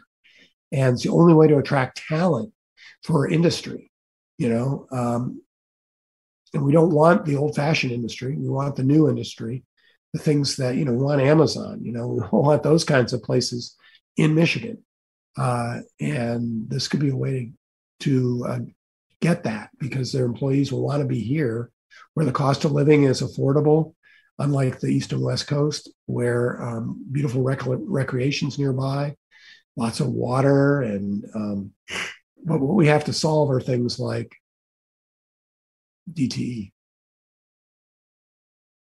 Thanks. And I think, as everybody points out, every tenth of a degree makes a difference. So we shouldn't be giving up. Commissioner George. Thank you, Mr. Chairman. Um, and thank you, uh, Jonathan and Edie, for the presentation. Very informative. Um, yeah, I want to make a couple of quick points here. Um, on my last meeting uh, here, uh, and I appreciate my time here on the Energy Commission. Uh, but uh, you know, firstly, I agree. You know, we need to be looking at uh, what are ways we can incentivize quicker transition around energy. I do hope those companies have greater social responsibility to their workers and to their local communities than some of the companies mentioned there. Um, given their poor track record with workers, uh, both Amazon and Tesla there. Um, and it just as a reminder uh, for folks that uh, a lot of those jobs uh, in the incumbent industries do pay their workers at a much higher rate than similar work in renewables do. So it is important that a just transition does occur and that uh, we do not have a repeat of the deindustrialization that largely happened in this country uh, and that hollowed out the middle class. Um, so just as a reminder on that as uh, that conversation moves forward uh, as I depart the commission. Uh, but I would say of equal value, uh, I think it's very important. And I've, I've sensed this thread uh, throughout this whole meeting of this climate defeatism uh, that I think is very important that we avoid falling into. I think, you know, Mr. Chairman, you mentioned just a second ago that every single tenth of a degree does matter. I remember several years ago now, four or five years ago, doing my senior project project on uh, climate change and the projections. And I remember the high end of the uh, IPCC's projections uh, being, you know, four and a half degrees or five degrees. Uh, and now we're talking three degrees, you know, as a, uh, you know, three and a half is more of a, possible higher end. And I think that it is important that we remember that the progress that has been made there has been substantial. And yes, we have a lot of work left to do, but it is important to recognize the progress that has been made so that we can continue to have hope and have the intent and the energy to continue to do the good work because that as it will get harder and the work will be more trying and so forth but it is important that we remain hopeful and optimistic and realize that every 10th degree as you just said does matter and that uh, the the worst case scenarios that were discussed 10 or 20 years ago largely seem hopefully off the table uh, the way that things are moving. So just i wanted to end on a hopeful note. Thanks. We're going to have you come back uh, and offer a public comment every so often and give us a good pep talk. Any other comments? Okay, good. So uh, next point on the agenda is officer elections and liaison to the Environmental Commission. So we have two officers. One is chair and the other is vice chair. And um, we also have to um, elect a liaison to the um, Environmental Commission. Those all take effect um, essentially after this meeting, but effectively you know, next month's meeting. So um, first of all, uh, like to open it up for nominations for chair of the commission.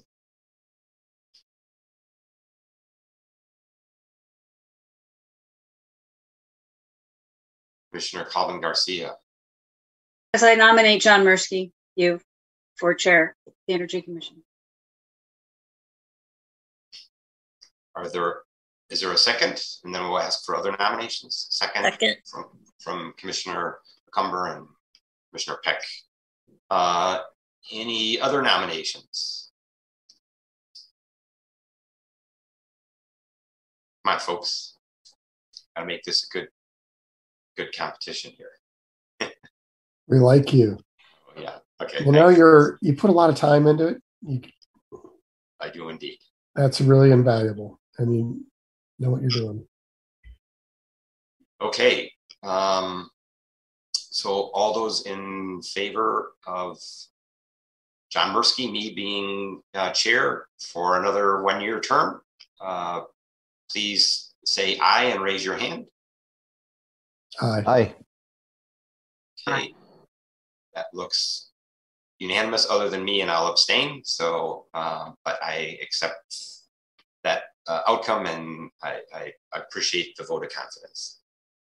Um, so moving on to vice chair, uh, can I get a nomination for uh, vice chair? I nominate Commissioner Colvin Garcia as vice chair. And I'll second that. Do we have any other nominations?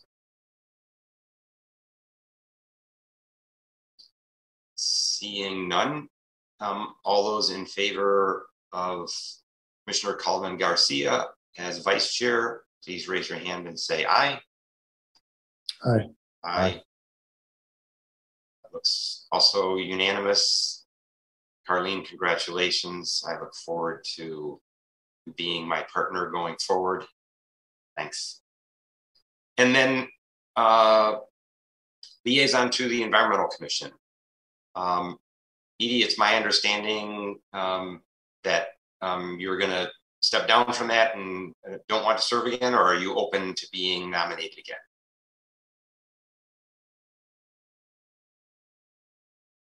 I'm open to being nominated again, but um, also interested to see if anybody else is interested. So do we have um, anybody else that's interested um, in serving on the Environmental Commission? Or do we, oh, put it this way, um, do I have a nomination for the Environmental Commission liaison? I nominate Commissioner Juneau to continue to serve as the environmental liaison. And I'll second it. Seconds, so um, Commissioner McCumber, seconded by Commissioner Peck and Commissioner George. All those in favor, say aye. Aye. Again, we have a unanimous vote. So it looks like um, you have the same slate of people representing you going forward in the next year. Thanks very much.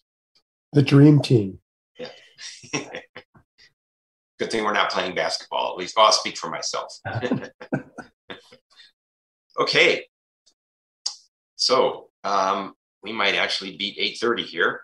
Uh, report from OSI and news from commissioners. Yeah, I'll share. Uh, I can circulate after this. We just sent out a newsletter yesterday. So that's the easiest way to get the update for all the things that are happening. So I'll make sure everyone has access to that. And if you haven't received it, it's because you are not subscribed to the sustainability list serve at the city of Ann Arbor. And we should probably fix that. Uh, but I will make sure you will have it. Uh, a few kind of just housekeeping things I wanted to share. Our uh, Zoom accounts are all being updated for security purposes. Yay. Uh, so you will have a new Zoom link that comes forward after this meeting. I wanted to get through this meeting and not confuse anyone, just to let you know. So I'm going to delete the calendar invitations and resend them. Nothing tragic is happening. It's just with the, the Zoom uh, new Zoom link. And then uh, lastly, I wanted to share as we're closing out the fiscal year, which feels impossible that July 1 is right around the corner, but it is. Uh, we have some funding. We have a little bit of funding left in the Sustaining Ann Arbor Together grant program.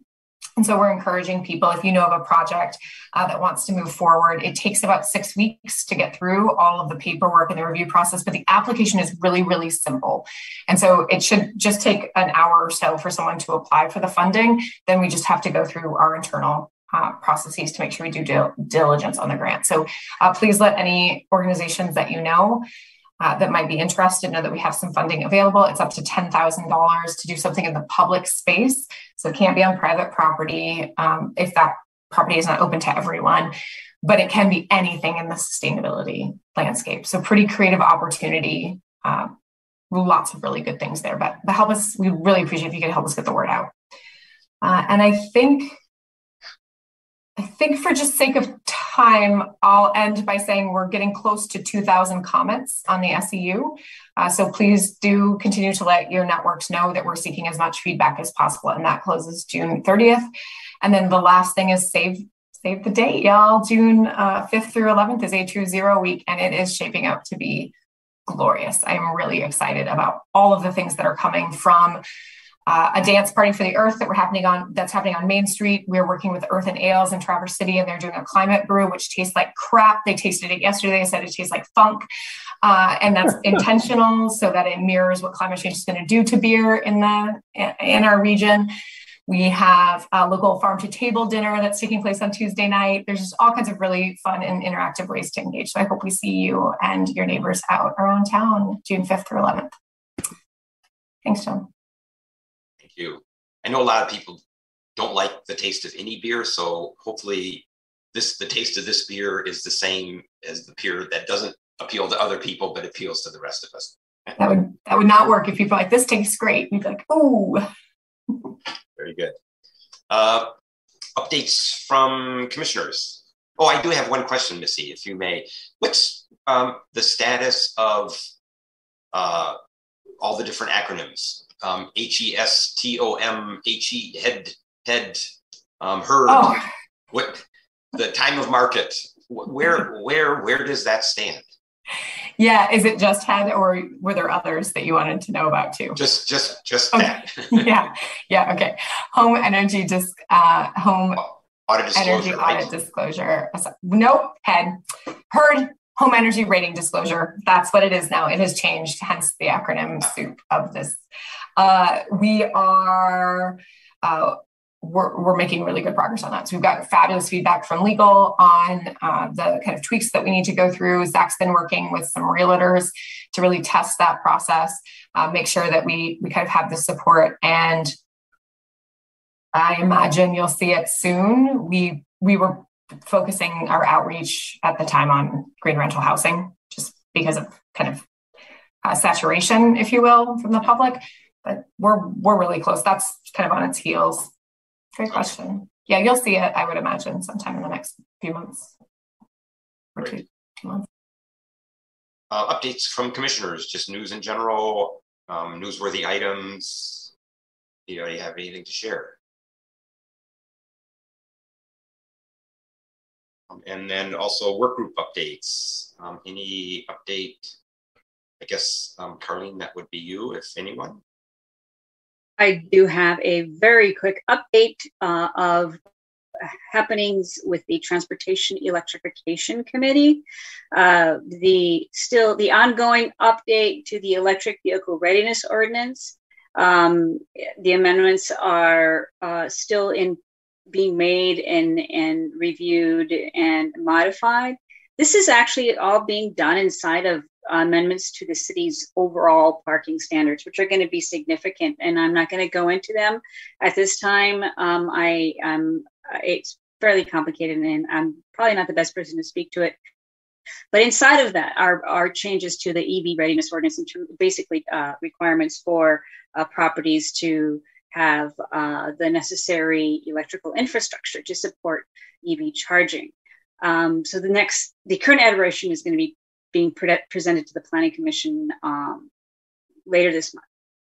The other update is about uh, the current project that we're the the Transportation Electrification Committee is working on, um, and that's basically we are creating the electric vehicle charging chapter for the city standard specifications, and our work is still in progress.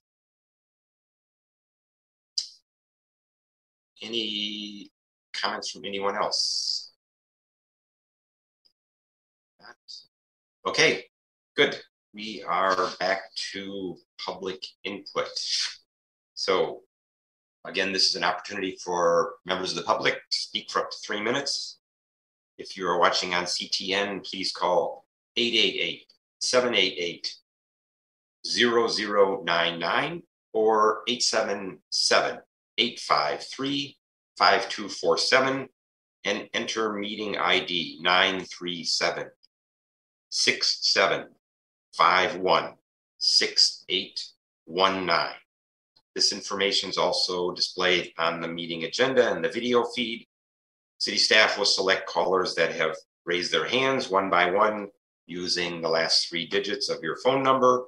And in order to electronically raise your hand, to indicate your desire to speak, please press star nine on your phone and you will hear an automated announcement that the host is allowing you to speak. When speaking, please move to a quiet area, mute any background noises, and finally state your name and address at the beginning of your comments. Caller ending in 534.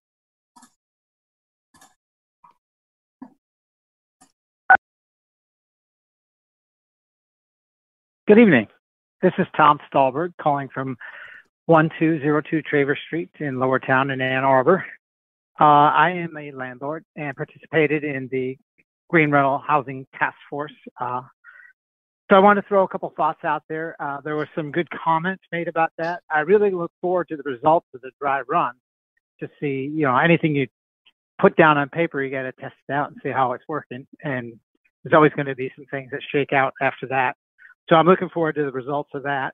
Um, in terms of the comments about uh, this being mandatory and the ability for maybe carrot or versus sticks, uh, it is really interesting. This this is going to be mandatory. We we do not have a right to rent our, our property out. We have to meet the housing code, uh, and every two and a half years we have to get a new certificate of compliance. Uh, otherwise, we cannot rent that property out. Um, so there's it's good in terms of uh, we're going to have to perform. We're going to, it's definitely going to make us work. Uh, I do want to throw out a couple things just for thought. Uh, right now, there are labor issues, um, uh, and this works on both sides. The city is behind on inspecting properties because of, again, labor shortage. Uh, and for us, uh, I'm a relatively small landlord. My company manages less than 20 uh, buildings and some duplexes. So total units is maybe uh, a couple dozen. Um, and there's just two of us. We're a small company. Um, so we have to hire the labor. So I know right now it's hard for us to get labor when we want to do something, and, and nobody's going to be surprised to hear that. Uh, I don't want sympathy. I'm not whining. I'm running a business. It's my job to figure it out. It's my job to comply with the rules. Um, that's business. Uh, but just from a practical standpoint, uh, we are looking at uh, an interesting labor market, let's say that. So I hope that that's uh, factored in when people figure out, uh, you know, what the final rules are going to be, that it is going to be mandatory. Uh, just to throw something out there as an example, we want to upgrade a gas dryer to an electric dryer. Well, we got to hire an electrician to do the electrical work. Um, if we're upgrading, say, to uh, from gas water heaters to electric water heaters, we might need to update the panel or at least put in a, a new sub panel. Uh, so just the backlog on getting an electrician to do that. Uh, so I'm not again, I'm not seconds. complaining. I'm just uh, just putting some practicalities out there. Uh, I think it should be mandatory. I think we need that push to make sure we get there. Uh, but I hope that there's some leniency if it's not looking like uh, that we're uh, everybody's able to make it. It's one thing to say that we should should do it and it's mandatory to do it, but uh, the the penalty for us of not making that score is we don't get to rent our house out at all. So it's an all or nothing, a little tough on the penalty side. So maybe that could be looked at. Thank you for your attention. Thank you. Thank, thank you for your insights. Caller ending in 134. Ken Garber, come on in. Thank you, Dr. Stults and Chair Mirsky, Ken Garber again. I'm calling with a local building electrification update. Last Thursday, City Council unanimously approved a 12-year tax abatement for the proposed Sartorius Research Industrial Building off Ellsworth Road. This is a good project in many ways, but it's going to burn gas for heat. Sartorius modeled its building energy use intensity at 250 kilobtu's per square foot per year. From that, one can calculate greenhouse gas emissions, which I calculate come to 4,160 metric ton CO2 equivalent emissions annually from burning natural gas.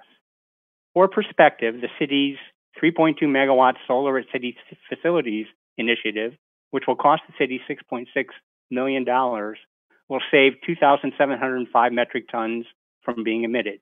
And the two plus megawatts installed so far through Solarize will save another 1,900 metric tons. That's 4,600 tons annual uh, emission savings total. So at 4,160 tons, the Sartorius emissions, this one building will almost completely wipe out the emissions gains from solar at city facilities and Solarize combined. So faster than we're putting up solar panels, we're destroying our gains by approving gas burning buildings. Sartorius says it had to go with gas because of the building type. Um, and it is harder to do, but I believe in the end it was a choice. The Planning Commission just approved two more projects with gas the Maple Cove 2 apartments at Miller and Maple, and condos at 212 Miller. The process has become ritualized. A commissioner asks the developer to go all electric or at least install induction cooktops. The developer says maybe they'll think about it. Staff states that the project complies with all laws and ordinances, and it's then approved. This is not Planning Commission's fault. We have no policy that addresses gas in new construction. The IECC Zero Code Appendix, even if it passes in Michigan, won't go into effect for at least two years, doesn't exclude gas, and doesn't apply to low rise residential. We badly need more housing in Ann Arbor, but it has to be all electric. Otherwise, we're locking in greenhouse gas emissions for the rest of the century. These buildings make initiatives like EV charging, green rental housing, energy concierge, the SEU, Solarize, etc., feel like exercises in futility. Next up is the village 564 homes, townhomes, and apartments on 59 acres off Dhu Varren Road. If the village goes with gas, I calculate it will generate 7,300 metric tons CO2 equivalent emissions a year. I don't think it's overstating things to say this would be fatal to our A2ZERO goals. The city should hold the line and insist the village put in heat pumps, not furnaces. This project needs rezoning, which is discretionary. That means the city has leverage. Will it use that leverage? Tune in when this project hits Planning Commission and then City Council. Thanks. Thank you for your comments. And I encourage you to keep on providing them and holding us, holding our feet to the fire. I, I might also just mention, if I may, um, we're building a lot of tall buildings in building in, in Ann Arbor. There's all you need to do is go down around campus and go downtown. And all those buildings that we're building, including Ann Arbor Housing Commission buildings, are using concrete and structural steel, and those have very high embodied energy. And so each and every one of these decisions are decisions that are locking us in to emissions um, for many, many years. Um, and even if the building is all electric uh, and is powered by renewable energy, the emissions in these tall buildings are going to, the embodied uh, emissions in these buildings is going to be greater than the operational emissions over the next 20 years. So these are the, the critical 20 years that we keep on talking about. And um, one by one, we are stuck into making decisions that are really making it more and more difficult for us to meet our A2ZERO targets. So thank, allow, thank you for allowing me that editorial comment. Um, also a public comment, I guess you could say. Uh, that takes us to the last point on our agenda, which is items for the next agenda. And our next meeting is on June 14th, I believe it is. And um, Missy and Carlene, I don't think we have a particularly packed agenda. In fact, I'm not even sure if we have anything other than maybe some updates on some of the things that we've been talking about, possibly. Um, so we are wide open. Uh, we will certainly, Missy, Carlene, and I will look at the list of topics that we established in January and uh, see if we can uh, arrange for some of those to be presented or discussed. Um, but we are certainly uh, appreciative of any ideas or suggestions any of you have. So please raise them now. Um, or if not, then get with Missy, Carlene, and me after the meeting anytime. And presu- presume, preferably, I should say, sooner rather than later, um, so that we can get people on board and get their presentation ready and um, be be ready and willing to go um, a month from now. Any anybody have any particular guidance for us or any suggestions on agenda items?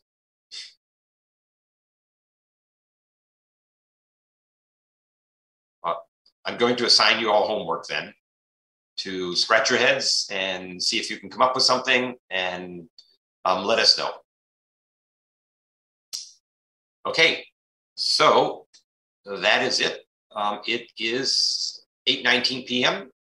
And um, as chair, I declare this meeting adjourned. Thank you for your time this evening. And thank you for your service again, um, Robert, in uh, particular. I guess you're the only one that's present tonight. We thank you very much again and best of luck.